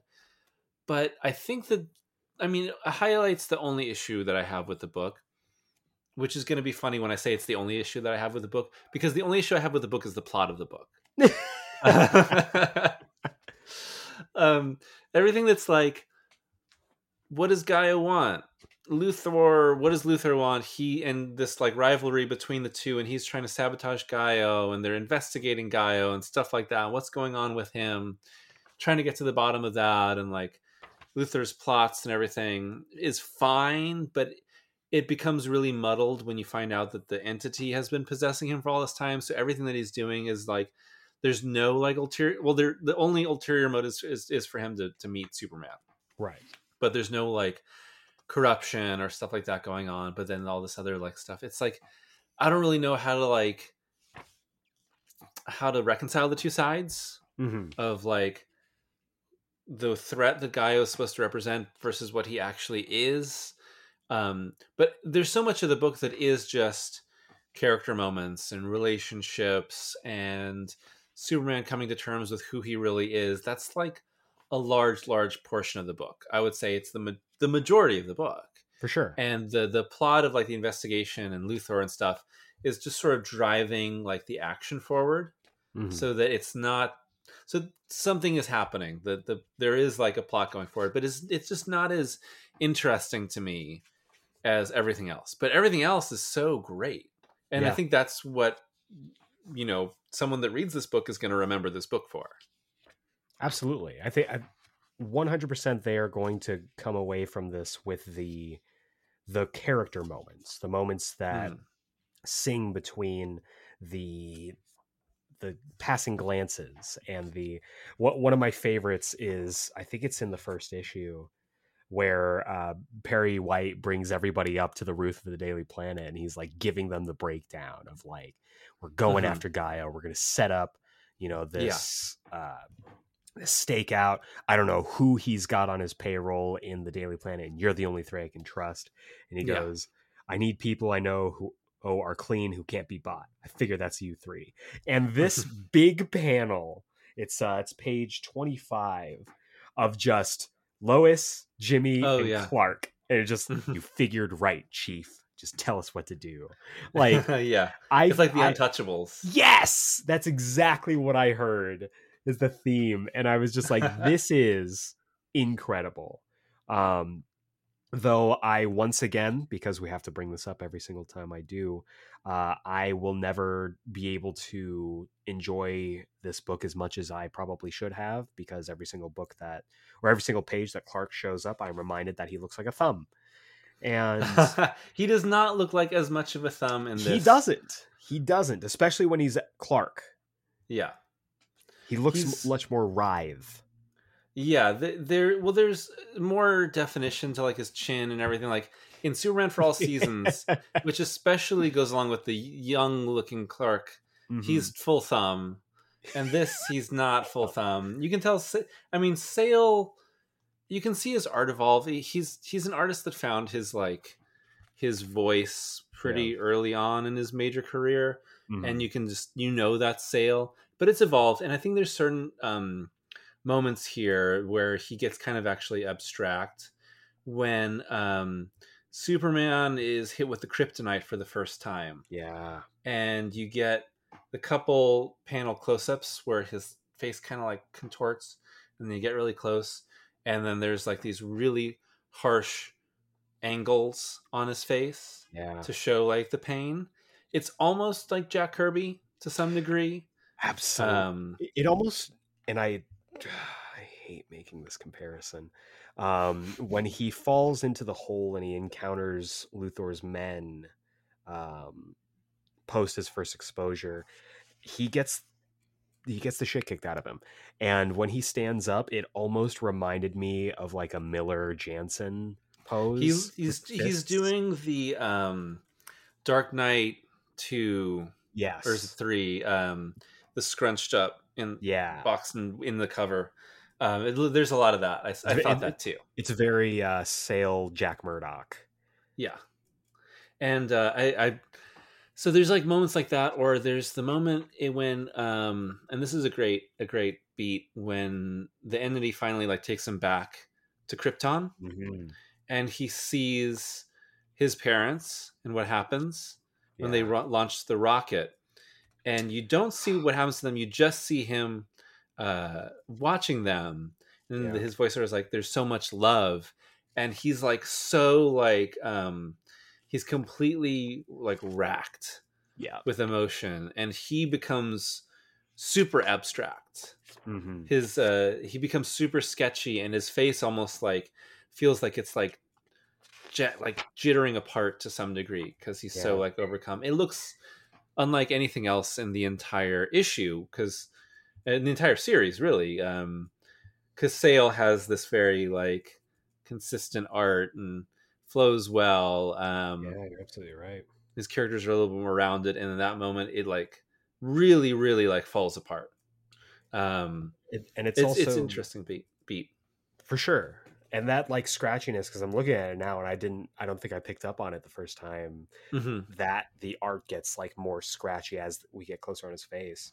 Um, that's also juxtaposed by the best, possibly uh, the best page preceding it, where we have uh, Luthor going meh as Gaio like you know Gaio kills himself and then at the very bottom we have Jimothy Olsen Mhm. with a gun to the face of one of Luthor's bodyguards and a taser to Luthor's back. He is 100% menace Jimmy Olsen. And I love it. yeah that it's He's got the The- backwards newsy cap. Yeah, again, he's little. He's little rascals, Jimmy Yeah. Olsen. He's so little and young too. He's like super young, um, much like because Jimmy's always like the young guy, and it's funny because usually I think like Jimmy's like twenty two, right? Yeah. In like normal modern comics, he's like he's twenty two. Yeah. Um, like the fractions, he's like twenty two. He's he's been he started young. Mhm. Um, he's been at for a while, yeah. and now he's he's still young he's experienced, but he, he's you know he's like an adult, and this is like he's fourteen. Yeah, that's exactly the age I was going to put him at too. Like Yeah, fourteen-year-old menace Jimmy Olsen. when he's driving the truck, Yeah, you know, you're like you should not be driving a truck right now. um, which okay, two really weird plot beats, two Please. moments, which is so the so you get this whole revelation of like, okay, so the real Gaio is crazy, and this person that you've seen before is not like him at all. And then you're like, so what is he really like? And he wakes up and he's like, oh my god Psychotic. like you you are totally like literally psychotic and he thinks that lois is his mom and he shoots himself double in the head at Yeah. the same time Ugh. um and like whoa i was like that is like not where i was expecting that character to go no, no. um i was but expecting maybe him to be should like because like yeah Cooke's never shied away from those kind of, you know, those kind of circumstances in his comics. I mean, in New Frontier, there is Mhm. all kinds of heinous acts that people commit to themselves and to each other. yeah that's true that's very true And so I Um, guess I should have expected it, but I absolutely, you're right, I did not. and i just realized that in that panel with the blam where luthor is like meh Yeah. that um the l is missing and that luthor is in for the l Because he's because he's Lex It's so Luthor, good. so, he's the L. Um, that's genius, uh, but I hadn't thought about that until I just was looking at it again. Um, and then the other funny, weird plot beat is that Clark has multiple robots of himself. yeah, I was just gonna bring that up too. Yeah. Um, because the coolest thing the coolest little you know sitcom cliffhanger Yeah. is after you know after clark is first exposed to kryptonite and he has the you know the crap kicked out of him he is rescued by 14 year old blogger and intern jimmy olsen who gets him back to and he immediately says when he's driving him he's like oh we gotta you know we could go to my house. He's like hmm. where do you want me to take you? And he's like take me to clark's. And i'm like oh is he gonna is he gonna tell him? Is he gonna show him his his secret identity? And he shows up and there's a great moment where i think he's passed out and Yeah. he dreams of krypton and there's this beautiful panel of the silhouettes of jor-el and lara that i Mhm. swear to god Sh- doc shaner has lifted at one point like for an issue of Strange Adventures. Like it is gorgeous. Uh, Amazing. I love that. It's it's like four panels all together. yeah. You see the destruction of Krypton, and then you see them. It's like, wow, Yeah. that is amazing. It's it's Yeah. breathtaking stuff. And then he opens he gets him to the door, he knocks on the door and who answers? It's Clark Kent. that is the one true cliffhanger. Yeah. And then the next they make you wait through the prologue of the next issue. They have Luthor look at the footage of Superman falling. They make you wait to figure out what's going on. Yeah. And Yeah, then you find and- out that he has at least three little androids that he just uses as duplicates. Thank you, Clark Three. Execute sleep protocols. Hey, no problem. We're pals, right? Because he matches what what Jimmy says. Because he's like, Yeah. tell the truth. I had a bad day and you saved me. He's like, hey, no problem. We're pals, right? And then he repeats it. And I'm like, they have personalities. I'm like, Yeah. that one, that one that's shadowed in the front is definitely the Eradicator. Like, we're just waiting for him to put on the Bret Hart sunglasses and go out and start zapping people. That's true. He does wear the Hitman sunglasses. He does. He does. Um, Um, yeah, I, that was that was like I was like, wait, what is happening? And then that happens. I'm like, wait, what is happening? Like, and we're not. It, it's not yeah. like we've never seen this before. Mhm. uh, especially like when you think about like the Fortress of Solitude, Kelex, and stuff like that. But like just to Mhm. have it here is so Yeah. out of left field. Yeah, yeah. Um, well, um, was it uh, Cooke said this was you know inspired by the original first appearance of Kryptonite, Yeah, right? In this in those you know golden or silver age comics, and so something like that is very like silver age. Mhm. You know, of course, yes, of course, Superman has three su- three robot versions of Clark Kent just to in case he needs to cover up his identity, you know, things like Yeah. that. Um, and so like that that's one of those moments. Um, but it's still it's it's it. So again, that's where I say like the plot isn't as great as the characters yeah. um, and their relationships Agreed. um, but it's not like it's it, it's it's by no means like something that I would detract from the comic. It's just like it's secondary. What why things are happening is secondary to how things are happening. Um, Which is a lot but, like yeah. life in that way. It's like the, the things that you know it, it's that whole you know journey not the destination thing of like you are going to remember the pit stops and you're going to remember the weird stories and the weird you know moments you had with your friends not what job you were working that day the conversations you're going to remember the interactions you're going to remember and that's what this this book really is about Yeah, yeah. And um I mean, again, the plot is so secondary to me that I just now remembered that the entity's name is Bridgewater. Oh that's right i forgot it had a name it's like, I guess you could, in your language, it would be Bridgewater. And like, that's at the very end. I'm like, I'm not going to remember that. I just wrote it down in my notes, but um, you got You it know- yellowstone exactly. Um, but you know, I am um, the it, there's certain the. I mean, we should talk about the art and the aesthetics and everything too, 100%. because it's so amazing. And you can tell this is a Darwyn Cooke book because there's casinos. Yep. Um, organized crime, sweeping Um, cityscapes sweeping cityscapes, you know, corruption, investigations. There's a mystery at the center. Like that's like classic Cooke. Mhm. Um, you can see that in in both the stuff that he was drawn to to draw and the stuff that he wrote or that he wrote Andrew by himself because that was his thing. He was very into the noir stuff. Um, did you read? Have you read much of his his Parker comics? yes Yeah, and I was getting a lot of good Par- stuff. getting a lot of Parker vibes Mhm. in like just the general like aesthetic and the ideas here. It's like, yeah, of course he's drawn to the mob boss in the casino, Yep. and that he's going to do that. And, and all of the all of the prologues are very much Parker-esque, yeah, you know, with the yeah. exception of the giant glowing green rock. well, you got to make some some exceptions, right? I guess. I guess. um and um yeah so i was thinking about that and it, it works really well the his his story leanings match really well with um sales art artistic leanings Yeah. um you know they they really really work well together because again if you talk about like long halloween and dark victory there's a lot of that in there too Very much. um, It's a noir investigation, and like they spend a considerable amount of time in the story and a considerable amount of panels in their little stakeout headquarters.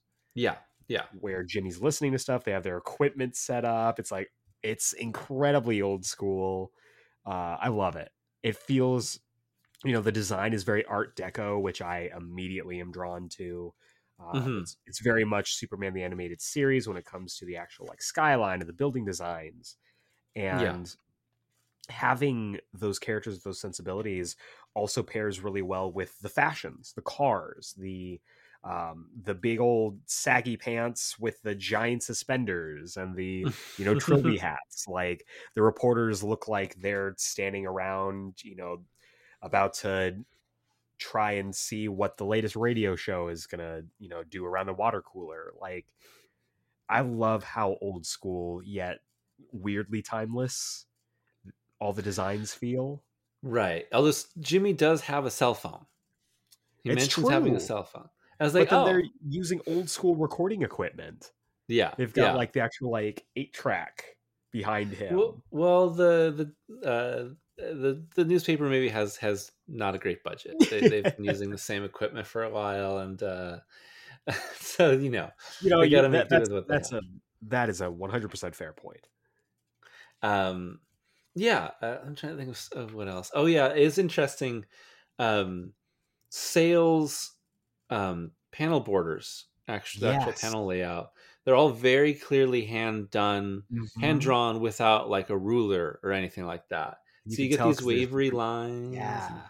overlapping, and it adds a sort of a sense like the hand, you can feel his hand Yeah. in the comic. You It can feels like feel he's the- telling a story.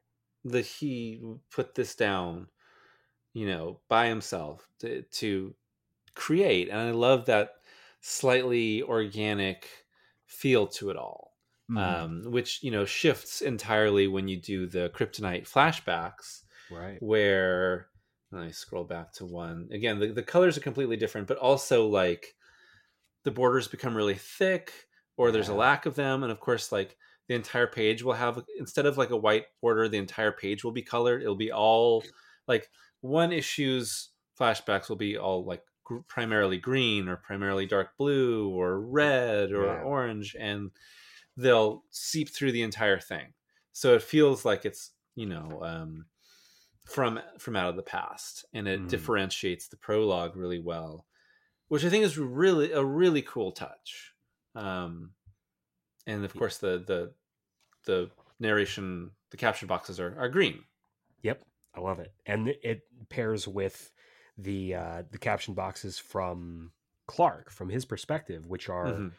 rounded. They are trying to not fit into that rigid structure because it's Yeah. again a younger Clark who's still trying to figure out his thoughts, his feelings on things, and Mhm. it allows us to get more into his headspace and his perspective when it comes to different situations.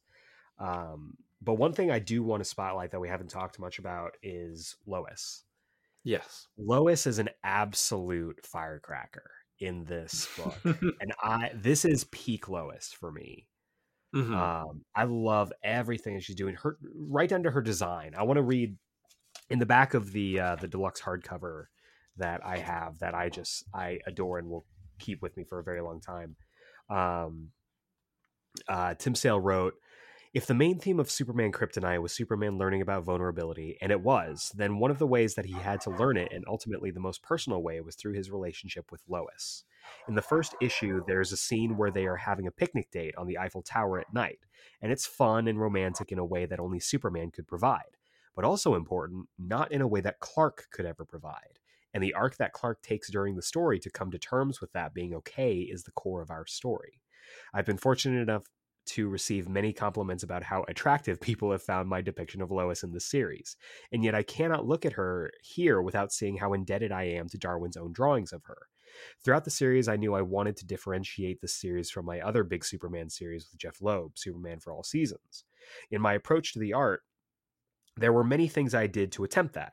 Much more black brushwork, utilizing the genius of Dave Stewart, but important among them is how much I learned and stole from Darwyn about drawing Lois. Thanks, Dar, and thanks all. And if you look at them side by side, the design Mhm. of Lois here and the design of her in uh, in New Frontier very similar, very Yeah. similar I'm in a way pull that she isn't anytime she pops up in other books from him before this and Mhm.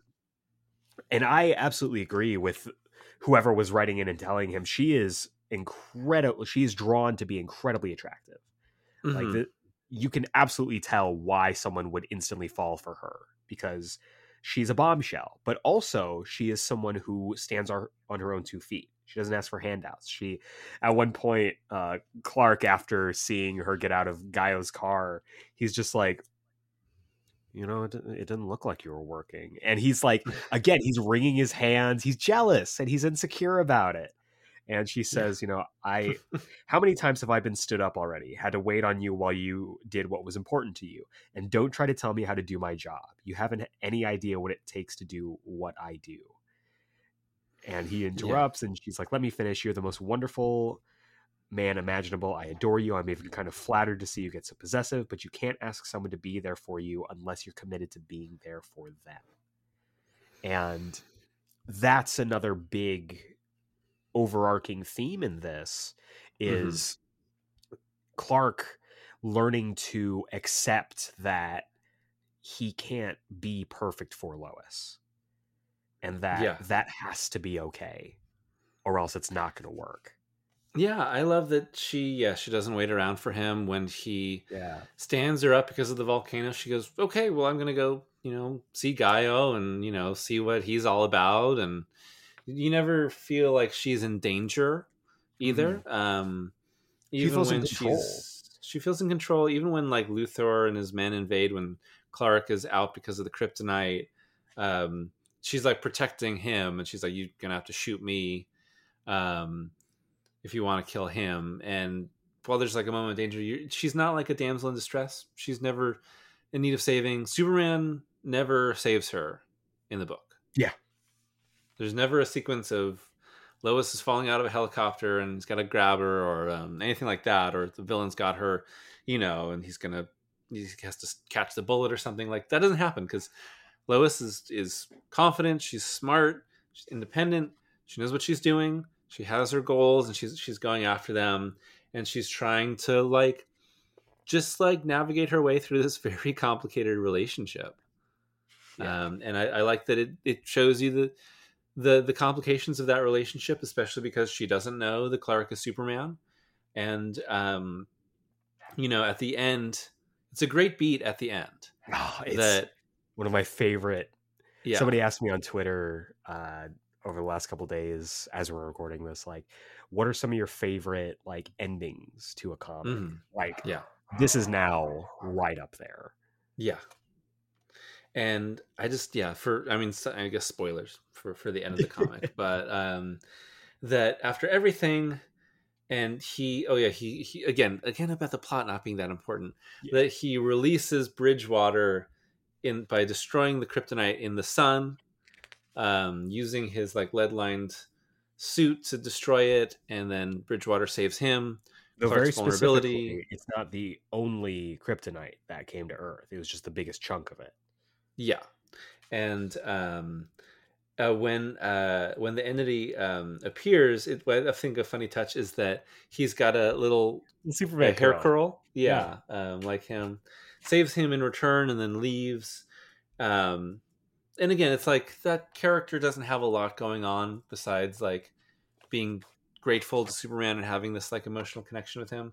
But the most important things are what it ends with, which, which is where he talked about Superman on the farm, talking about you know, my name is Clark, and the the little caption says, "Mother, Father, Ma, and Pa, the five of us take a moment to settle in together." Like that's a lovely little encapsulation Yeah. of all the sides you know coming together and um and then he goes to visit he goes to visit lois um and uh you're like You- okay he's coming and she sees that someone's arrived Well, and, and and you can kind of tell because yeah. she she takes her place on the balcony like she's waiting for Superman. yeah. Yeah that's i love that. I hadn't thought about that but yeah, she's waiting and then the doorbell rings um says uh, most people would make a deal with the devil to be indestructible to know they can't be hurt. Chalk it up to my own neuroses to know but to know i'm mortal to know i have a weakness well it's a relief. It's given me a more genuine connection to the people i care about call it the humility of mortality she opens the door and it's clark Yeah. it's not Superman, it's Clark. Um, you know, so you can use some company. She's I'll get my coat. Uh, they say I can change the course of mighty rivers. I can bend steel in my bare hands, which is echoing what Paul was talking to him about. But this, this is going to be tough. And they walk out on the street together. I love um, the colors that Dave Stewart like washes out a lot of the details with this like it looks like kind of spongy colors and so the lights are sort of very impressionistic that they're walking off into. Say what you will about my weaknesses they're what make me human. And i, I love that. It's a it's a wonderful encapsulation of the story but it's also kind of a meta commentary on people and their thoughts on on superman exactly. and his invulnerability or why he's boring or not um i love that it's a wonderful ending to the story I agree. I I really want that last panel just as a print, just up on my wall because Mhm. it's so gorgeous. And like oh yeah it's the two of them like connecting on a very on a very real level. And Yeah. what I love about it is that it's juxtaposed with earlier in the uh earlier in the book, you know, that that scene that I was talking about where Perry is talking to uh, talking to Clark, uh, Lois, and Jimmy on the roof. You know, Clark looks very done up. He's in a three piece suit. His hair slicked back. You can barely see his eyes past his glasses. He's got a veneer up. He's got, you know, he is projecting this image and he's not letting any people in. He's got this wall up. And when we see him here, he's slouched. He looks relaxed. He looks nervous, but he's trying. He's trying to let her in in a way that he hadn't before.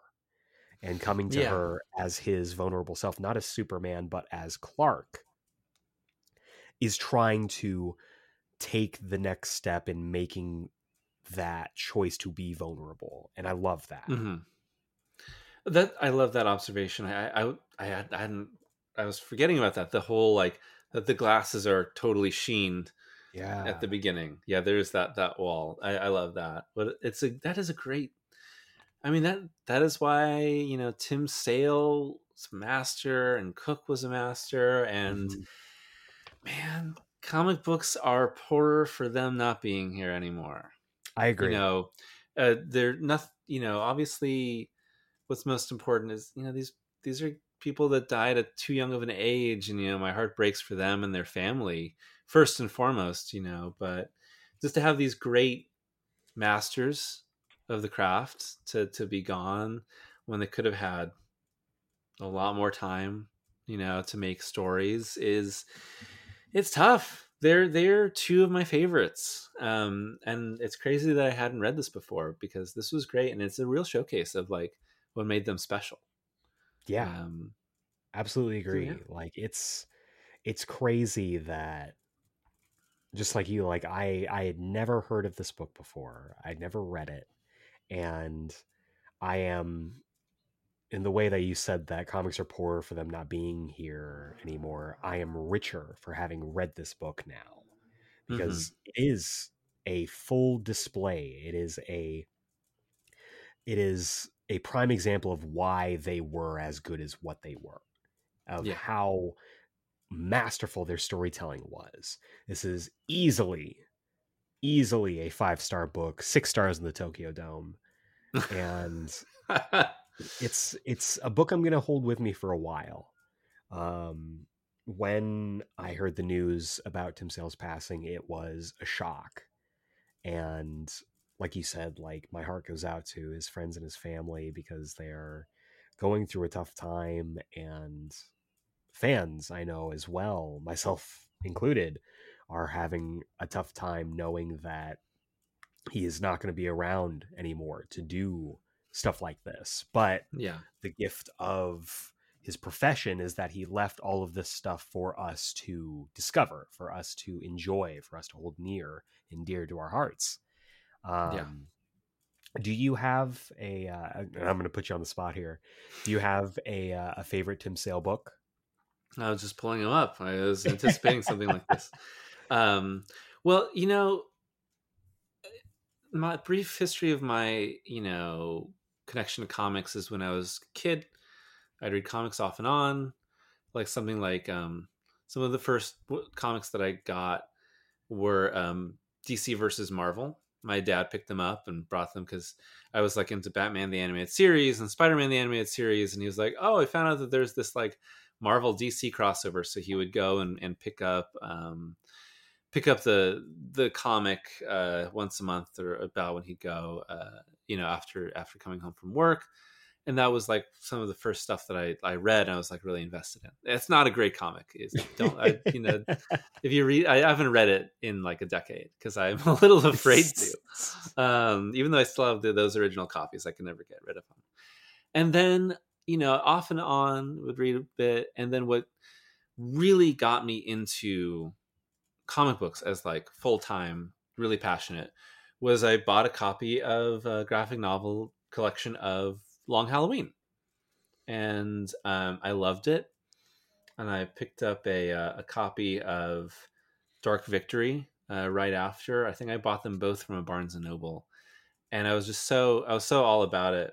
Um, it really just turned me into a fan. And then shortly after that, I bought New Frontier. Um, that was like the fourth or fifth paperback I ever bought. Um, they they were about they published them in like two volumes back then, and, and I bought both, and I was so insanely into that comic too. And so together they really really solidified my love of comic books. And um, you know, Long Halloween. Not even talking about the the writer having issues. As a comic, it has faults. Yes, um, but the art is not one of them. Absolutely. And Dark Victory is stronger, and the art in that is even better. And New Frontier is just an outright masterpiece. Yep. Um, and together, it's like it's it, some of those are just legit masterpieces, and it's hard to to express how like ingrained they are into my perception of comics. When I read a comic, and you know, and I think, is this going to hit a high? Is this going to like leave a mark? Is this going to encapsulate just like why I love the medium? It's sort of like, is this going to hit the high of, you know, Long Halloween, what Long Halloween felt for me at the time, or Dark Victory, or New Frontier? Um, because those those just were like the they were it for me. They were they were the reason why I love that and then I, I, kept reading more of Cooke and Sale over the years. Um, I mean, it's hard to beat Spider-Man Blue or Daredevil Yellow. Uh, those are just like squeeze your heart until they burst comics. Yeah. And as well as Superman for all seasons. And I, again, there's a certain writer who sucks as a person, but those are incredible. Um, I would definitely put those. Um, yeah, it's really hard to beat those. What do you think? Yeah, no, I uh, I'm I'm right there with you. When I first started really collecting comics, um, Tim Sale's art was always an eye catcher, and I always mm-hmm. knew that if a book had, it was it was like a cheat sheet for me. It was like if a book had his art on it, it was probably going to be good. yeah, and um, and again, writer aside, uh, for most of his work, unfortunately, um, I was never disappointed with yeah. any book that had Tim Sale's name on it.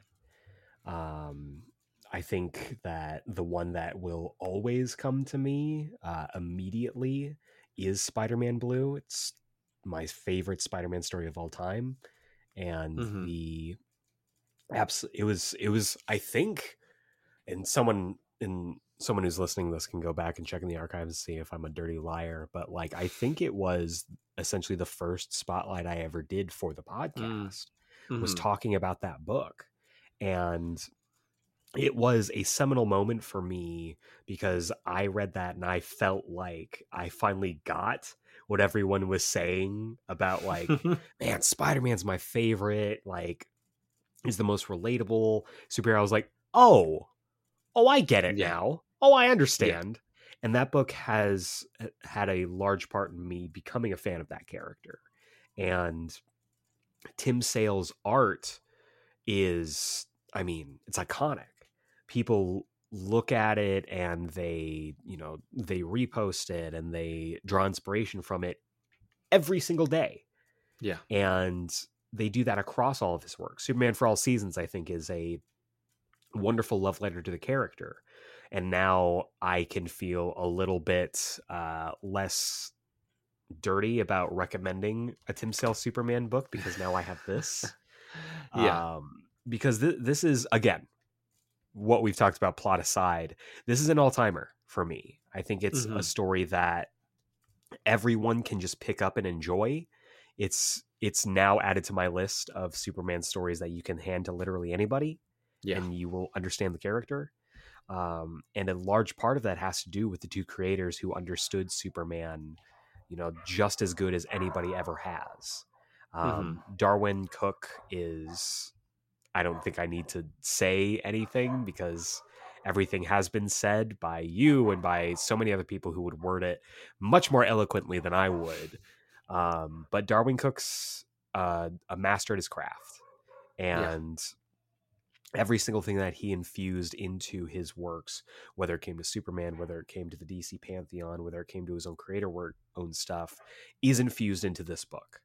Um, mm-hmm. For Tim Sale, you know, it's again, it's hard to look past the the Long Halloween Dark Victory combo because that's the one that I think most people will know. Um, but yeah, it's it's hard to top Spider-Man Blue just for what it meant to me as a reader and as a Spider-Man fan. And plus I've always been a Gwen Stacy guy, so that's always a book that I'm going to uh to look to, but um, as we're wrapping up here, do you have any final thoughts on Tim Sale? Any final thoughts on Superman Kryptonite or anything else we talked about? Well, I'm really glad that you had me on to to, to read this book because I, like I said, I hadn't read it before, um, and I really, really enjoyed it. I, I bought it to read it. I'm glad I have it. I have a digital copy, you know, the physical copy.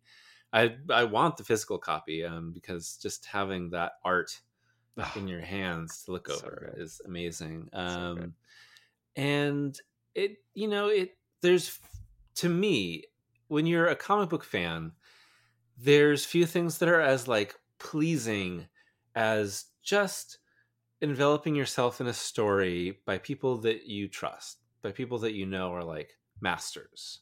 Mm-hmm. And you just enjoy it. And I love the worlds that these two creators made and the way that they, you know, would bring you in and get you emotionally invested and create worlds and characters that you were comfortable in but excited by um, and that's that's what this book is and that's what both of those both those guys did constantly throughout their careers and when you look at their bibliographies they're not huge they mm-hmm. were both super influential but you could easily read all of their work um, combined in a few months um, which I think it speaks to their um, their power that with their selective creating, um, they just influence generations already, and gener- they will influence generations to come.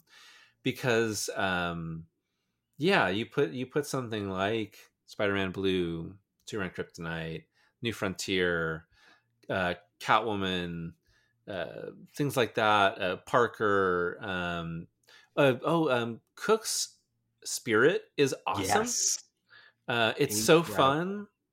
It is not really talked about all that much because no one really talks about the spirit except when they talk about like, oh, Will Eisner and Will Eisner is super foundational and the spirit is Will Eisner, blah blah blah. But Cooke's the spirit, which was just like a dozen or so issues, was is so great. He was in it was it's him writing and drawing. Uh, I highly recommend that to anyone that wants more of him but yeah, you know, um, just with the work that they did, it's just like Titanic. Like what they made was Titanic, and it's just like I said. I'm really glad that I got to read this because there's there's nothing better than than reading something by either of them. Um, yeah, and I love Superman too, just like you. And I mean, what I'm thinking about the different conversations that we've had on the podcast, and Superman has been a focus he has several times. He was he was the very first episode that I that you came on the podcast with with that film retrospective we did. That's right. That's right. Boy, that was a lot of that was a lot of movies. That's a lot, lot of movies. movies. A lot, a lot of, bad movies. but, but, we got through them. We're here, and now we're talking about good things. um, and uh, yeah, um, so obviously, both of us can talk about Superman for I don't know an unlimited amount of time. Literally, we could we could just turn this into a giant giant sized podcast just by being like, let's just talk about Superman, and then we could go just for hours. And we have before. Yeah. Go, go back and check out those episodes. but um I, I want to say it, it's it's always a pleasure having you on the show, man. It, genuinely, the conversations are always amazing. We always get to also gush about pro wrestling, which I don't often do on the podcast. um, but if our listeners want to uh, catch up with you, uh, check out some of your stuff. Matt has this incredible YouTube channel. Um, go ahead and do your plugs, man. Oh, thank you. Um, yeah, you can find me on YouTube at Matt Draper. Um, uh, this recording, I just released a retrospective on the Nightmare on Elm Street franchise. Um, I've been doing a lot of big franchise retrospectives, lots of horror stuff lately, mixing it up with like a lot of different things. I know i I've done a lot of comic book stuff, and I'm making that sort of like one element instead of the main element of the channel lately. But I will say um, that I'm writing the next video. Uh, it's going to be a comic book. Ooh. I'm just doing a nice short video on a comic book that we've talked about briefly. It's about Spider-Man Unscheduled Stop. Yes. oh yeah.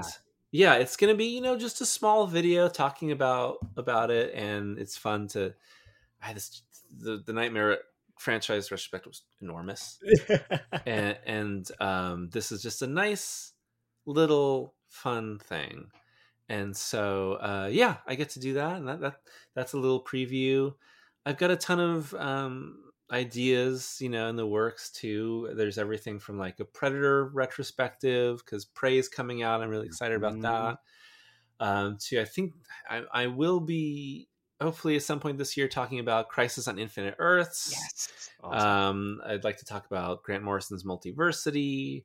Yeah. Um, I'll talk about like Escape from New York by John Carpenter. I'll probably do another Halloween video around Halloween because some reason I can't get enough of talking about that very bad franchise. Can't wait for Halloween ends. Oh, I can wait.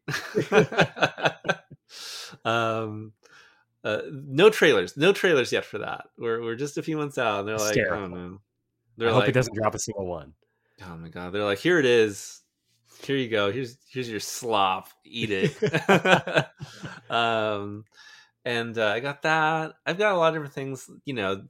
Like I said, I'm trying to like, I want to push the channel a lot of different directions. Yeah. So I want uh, there's different video game stuff that I want to talk about too. It's been a while since I've had a video game video where like I want to talk about Majora's Mask, uh, and I want to talk Best about um, y- yes. Well, uh, it's tied. It's tied with Breath of the Wild for me.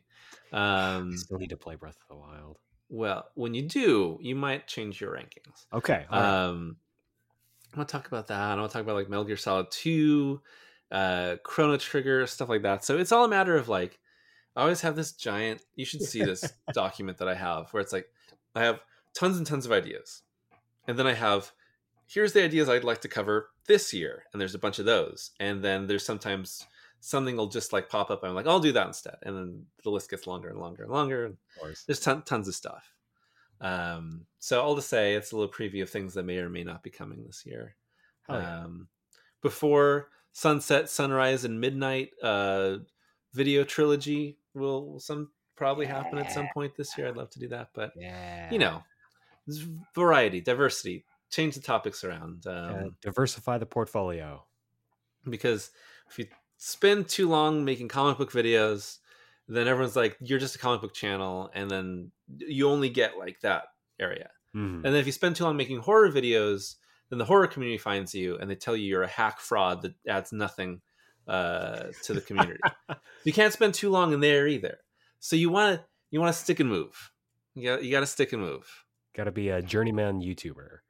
Exactly. Make your way. Um, I will say though, uh, listeners, go watch his Metal Gear Solid Three video and then harass him to do that Metal Gear Solid Two video Uh, uh, because ah, I yeah. need more of you talking about Metal Gear Solid. It is if there's one thing that I don't have enough of, it's being harassed by strangers on the internet. and he's You know, on Comic Tube, so he knows exactly how that is on Comic Twitter. Video essayists serve a very important purpose in life. We provide the public with free entertainment and insights and education, and in turn, angry strangers whose dads didn't love them get to yell at us and vent their anger. It's a give and take relationship, and I find it to be a, a very symbiotic one. But symbiotic in the way of like when you find out that the venom symbiote is like actually eating you. Um, so you must eat other people. All the, all those poor kids and their balloons. Uh, please please watch please listen to the uh, the Geek Explain book club. Uh, it's a wonderful book club. They talk about things like that, uh, and uh, yeah, everyone will get a kick out of it. Thank you. Do you see? Th- this is why you bring Matt on the podcast because he will plug my show on my show. That's that's mm-hmm. the whole reason. That's that's in the contract.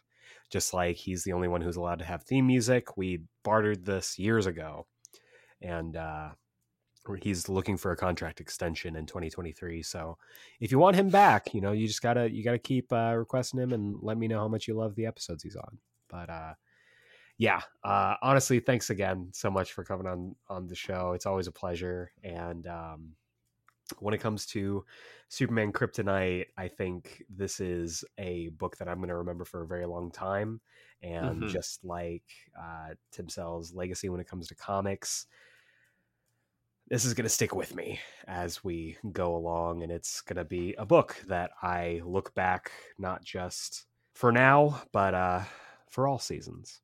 That's great. I love that. That's a perfect sign off all i would add is good night hulkamaniacs and jabroni marks without a life that don't know how to work when you work a work and work yourself into a shoot marks. Brother. Brother Ooh, welcome back to this week's Comics Countdown. This is the segment of our show where I chat you up about all the comics that you should be checking out this week, whether it's at your local comic book shop or Comixology or however you get your comics. These are the ones I think you should definitely take a look at. But before we get into this week's books, we got to take a look back at last week's books with the Geek Explain pick of the week of last week. And there were quite a few contenders last week, but ultimately I decided on The Variants number one one, written by Gail Simone with art by Phil Noto. I just adored this book. It was so, so, so good. You know how much I love mystery, you know how much I love detective noir, and a Jessica Jones mystery is right up my alley. I have no idea what happened in that first issue and I'm oddly really excited about that. I think it's super cool. I can't wait to see what that story entails. But that's last week's books. This week we have count them one, two, three, four, five, six, seven, eight, nine, ten books for you to check out. Some new stories, some stories ending, and a bunch of stories in between. So let's go ahead and dive into this. First off, Batman 89, number six. Uh, this is written by Sam Hamm with art by Joe Quinones. I feel like it's been months since issue five. It's been a while, right? It's been delayed quite a bit, but this is issue six of six, the final chapter of Batman 89 and I wish I could say I loved this as much as I did Superman 78. But the delays, coupled with some weird choices, uh, unfortunately, this book I don't think has done as well as it should. So I'm still excited to wrap it up and see how they close out this. Robin slash Two Face origin story. It's going to be very interesting. So let's go ahead and dive into the synopsis here. It's a battle between former friends for the heart of Gotham as Batman faces down Harvey Dent. Can Bruce save his friend before he goes too far? And what does this mean for the future of Gotham City?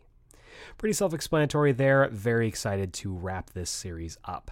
Next up, we have Captain America Sentinel of Liberty number two. This is written by Jackson Lanzing and Collin Kelly with art by Carmen Carnero. I really dug the first issue. I really enjoyed the updates to the design. I, I for some reason I really like the split collar on Cap's suit now. I I think that's just a really it's just different enough to differentiate it from other past Captain America designs, but it's not so much of a departure that it feels alien. I really liked that first issue. I thought it was a strong debut for this run, and I can't wait to pick up issue two. Let's dive into the synopsis. Find the key, crack the code. Steve Rogers follows a trail of coded breadcrumbs to Germany, where an elusive organization is making bold and deadly moves, while Bucky Barnes' own investigation leads him to the high rollers tables in Madripoor. Thousands of miles apart with no backup, will Steve and Bucky find what they're looking for, or are they both uh, in over their heads? So a gro- a globe trotting adventure, uh, very National Treasure style. I'm excited to pick this up for sure. Next up, we have Multiversity Teen Justice number two. This is written by Ivan Cohen and Danny Lore with art by Marco Failla.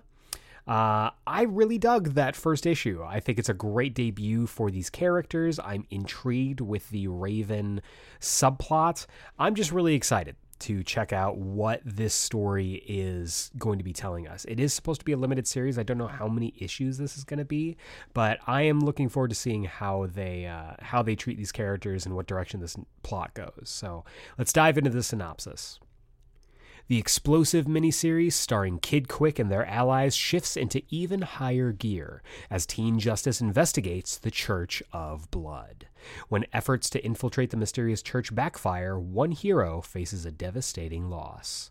Plus, Supergirl and Robin attract surprising allies when they discover an unexpected mystery. Aquagirl finds herself out of her element and then some, and an encounter with the Justice Guild threatens the future of teen justice. So yeah, I'm looking forward to this. Should be a fun ride. Next up, we have Jane Foster and the Mighty Thor number two. This is written by Torunn Grønbekk with art by Michael Dowling. I maybe it's just the bias from the book club, but this has very quickly become one of my most hyped books.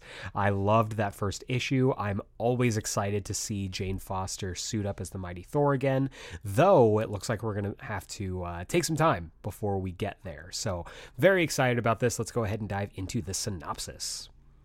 When Jane and Odin find a clue steeped in unknown magic, they turn to Dr. Voodoo for help finding Thor and learn of an interdimensional threat that will require more than Thor's strength to combat.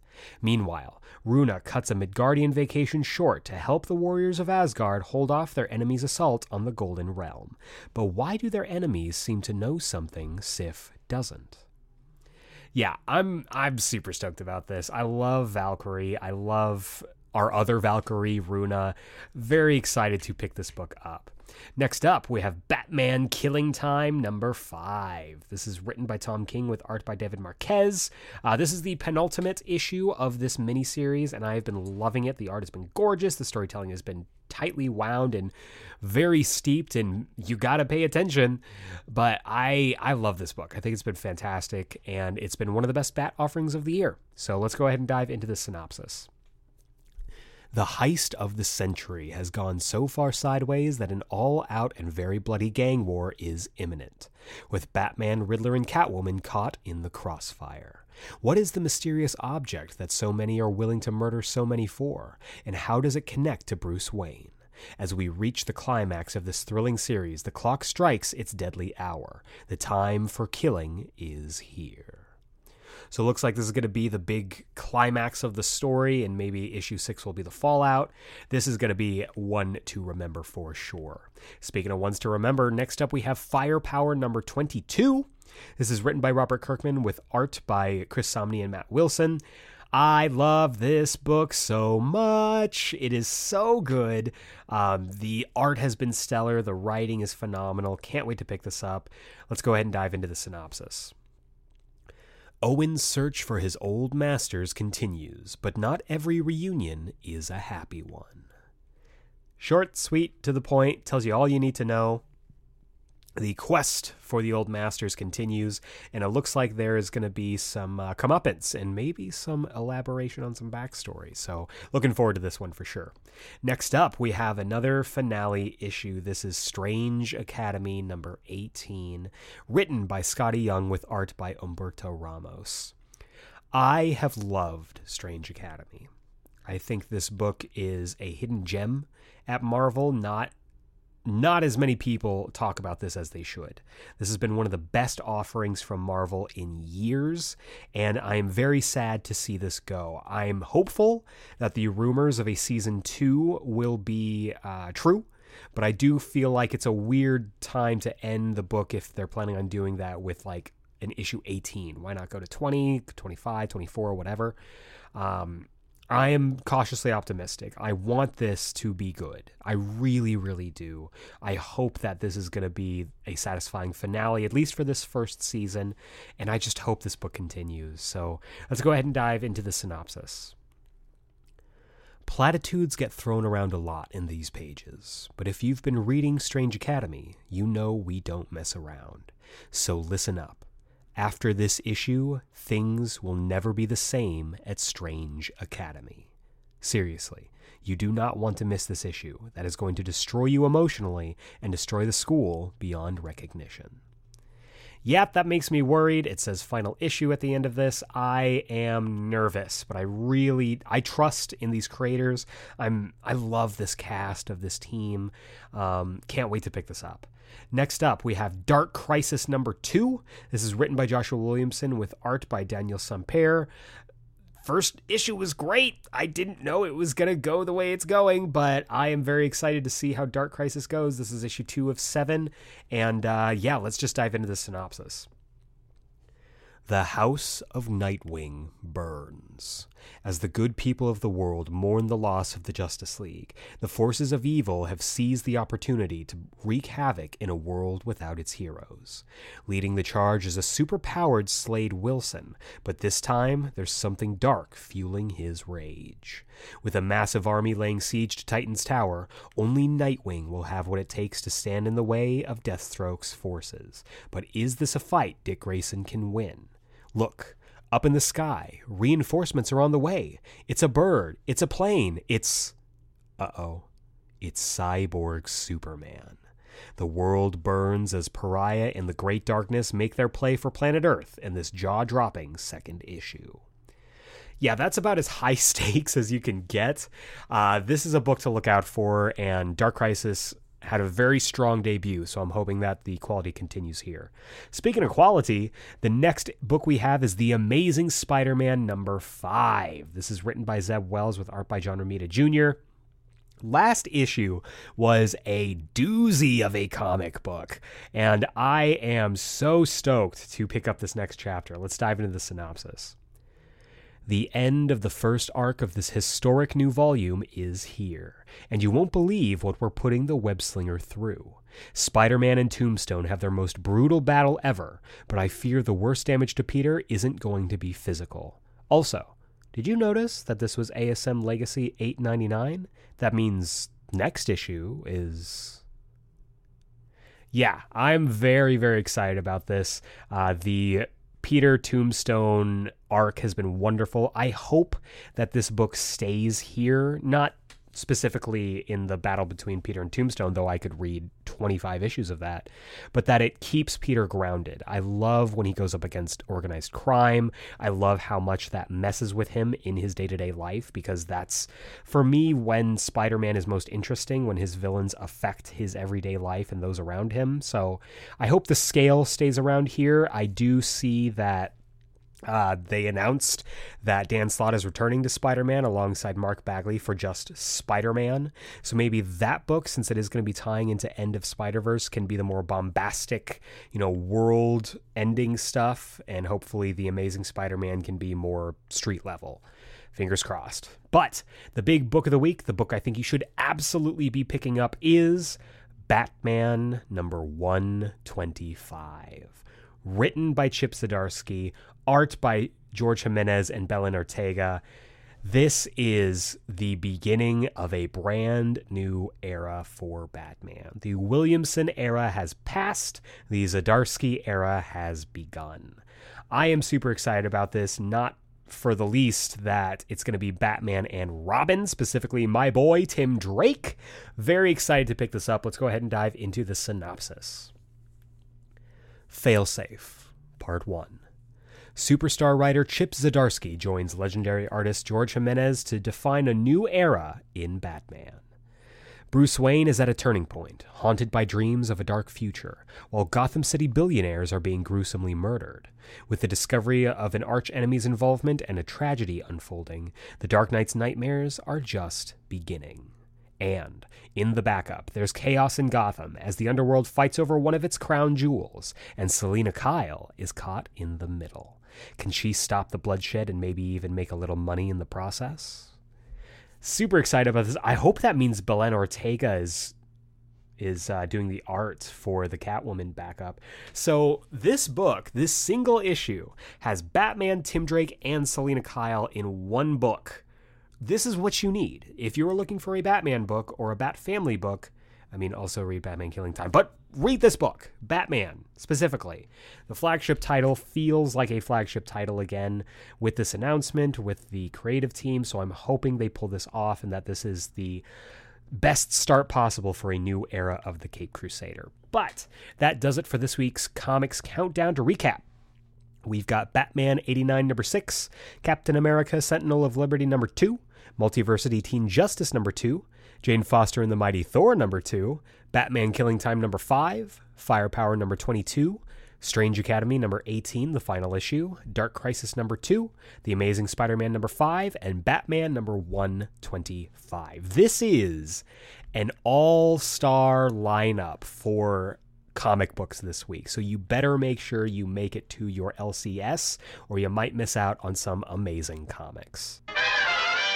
And that is going to bring us to the wrap up. If this is your first time joining us on the Geeksplained podcast and you like what I do here, feel free to subscribe to the podcasting platform of your choice and give us a rating and review. We drop new episodes every single Wednesday, and honestly, ratings, reviews, and especially subscriptions really does help me and the podcast out in this weird podcasting algorithm space, raises our stock up, and gets us out and into the orbit of listeners just like you. And if you give us a five star rating and review on Apple Podcasts, iTunes, whatever you want to call it, I will read your review here live on the podcast. You can write whatever you want, I will be forced to read it. If you give me that five star rating and review, the sky is the limit. And you'll be able to join the likes of our Red 13, including Seafire ND, Joshua Panels to Pixels, Matt Draper, Burrito Man 88, Doug from For Every Kind of Geek, Don Swanson, That Guy Brian, Mouth Dork, Dallas Meeks, Amazing Spider Fan, Alok and AZ, Sass, and Jedi Jesse 20. I want to say a huge thank you to these fine folks for their reviews, and I cannot wait to hear yours. If you want to be part of our Geek Geeksplain mailbag, if you have a question for me, a message for the show, maybe some recommendations that we haven't covered on the podcast, or you just want to get my thoughts on all of the latest crazy stuff going on the, in the world of geek culture, feel free to email me. Send your emails to geeksplained at gmail.com. Put mailbag in the subject header and I will read it here. Uh, like our good brother and frequent listener Gaius McCain, always good to hear from Gaius. He writes Hi, Eric. Hello. I'm super excited for Stranger Things Season 4, Part 2. I've noticed you never talk about Stranger Things on the podcast, so I wanted to hear your thoughts on this new season. And can you rank all the seasons from worst to best? My ranking currently is season from worst to best, he has season three, two, one, four. So his rankings from best to worst are four, one, two, three. I'm loving this new season, but if you haven't watched Stranger Things, then ugh, you are missing out. Love the podcast. Great job with the intro to Days of Thunder. I love, thank you. I love that so many people have reached out to tell me how much they like the intro to Days of Thunder. It means a lot to me because I spent a long time on it. I've had this visualized in my head for like a year. And the fact that people are really liking it, it warms my heart. I really do appreciate that. As for your question, Stranger Things, I have not watched the current season yet. I'm catching up on a lot of stuff. We, uh, my partner and I just finished uh, season three of Umbrella Academy. Absolutely adored it. Um, we love that show. Unabashedly, we love that show. So I believe Stranger Things is definitely coming up. I just also recently uh, finished watching Winning Time on HBO. We are getting caught up on Our Flag Means Death. So Stranger Things is coming. I need to watch it because I watched the previous three seasons. I really enjoyed them. Um, I don't talk about it a lot, even though it's definitely up my alley. Um, sci fi, a little bit of horror, lots of Dungeons and Dragons talk. Uh, if I had to rank them from what I enjoyed, I would go 132 so far. I still think with how tightly written the first season is, it's the best. I actually really enjoyed the third season, and I didn't enjoy season two as much, but I'm hearing a lot of good things about season four, and I'm excited to start both parts. So, looking forward to that. And uh, who knows? Who knows? Maybe we'll cover Stranger Things on the podcast at some point. But thank you again, guys, for writing in. It was always great to hear from you. And again, if you, listener, want to have your email read on the podcast, send them to geeksplained at gmail.com. Put mailbag in the subject header, and I will read it here.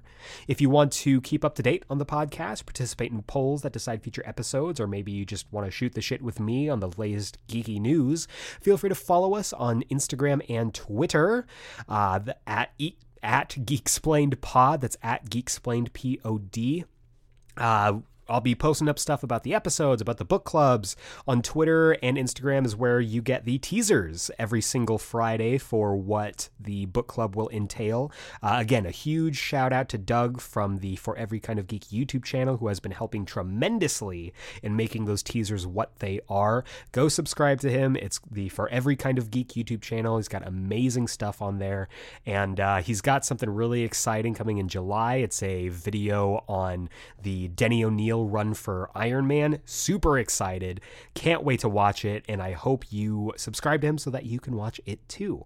But yeah, so uh, follow us Instagram, Twitter, at GeekSplainedPod. That is the place to go. Finally, you heard me just mention it book club.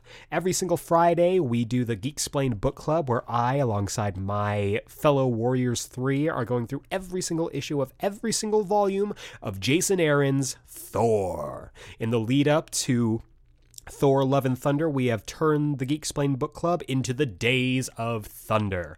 And this week, we are diving into part five, titled Unworthy. Pairing right alongside Thor Love and Thunder releasing this very week we're going to be checking out Unworthy Thor, issues 1 through 5. I love this miniseries. It's right smack dab in the saga of the Mighty Thor, showing us where the Odinson has been. He runs into Beta Ray Bill, he runs into Thanos, and it is not a good time for some people, but it's a wonderful story written by Jason Aaron, art by Olivier Coipel. I love that definitely check it out this Friday. Be there or be square, not a circle. And finally, I want to say a huge thank you to Matt for coming on the podcast again and chatting about Superman Kryptonite, chatting about pro wrestling. I hope that that was okay. We love pro wrestling, we talk about it fairly often. Um, so thank you for indulging us if you are not a fan of pro wrestling. And if you are, I hope that the little mini review of Forbidden Door was for you. But again, this episode was our tribute to Tim Sale. Um, gone too soon, gone way too soon. But thankfully, his works are going to stick with us and stick with me personally for a very long time. Uh, once again, subscribe to Matt's YouTube channel. He's wonderful. He does amazing work. As this episode goes live, he is working on a Spider Man video. I'm going to spoil it here. Um, just check it out. It's going to be great. So Make sure you just subscribe to him. If you're subscribed to me and you love what we do here, you are going to absolutely love the video essays that he puts on. And it's not just comic book videos, he also does stuff on horror, he does stuff on Godzilla, he does stuff on science fiction.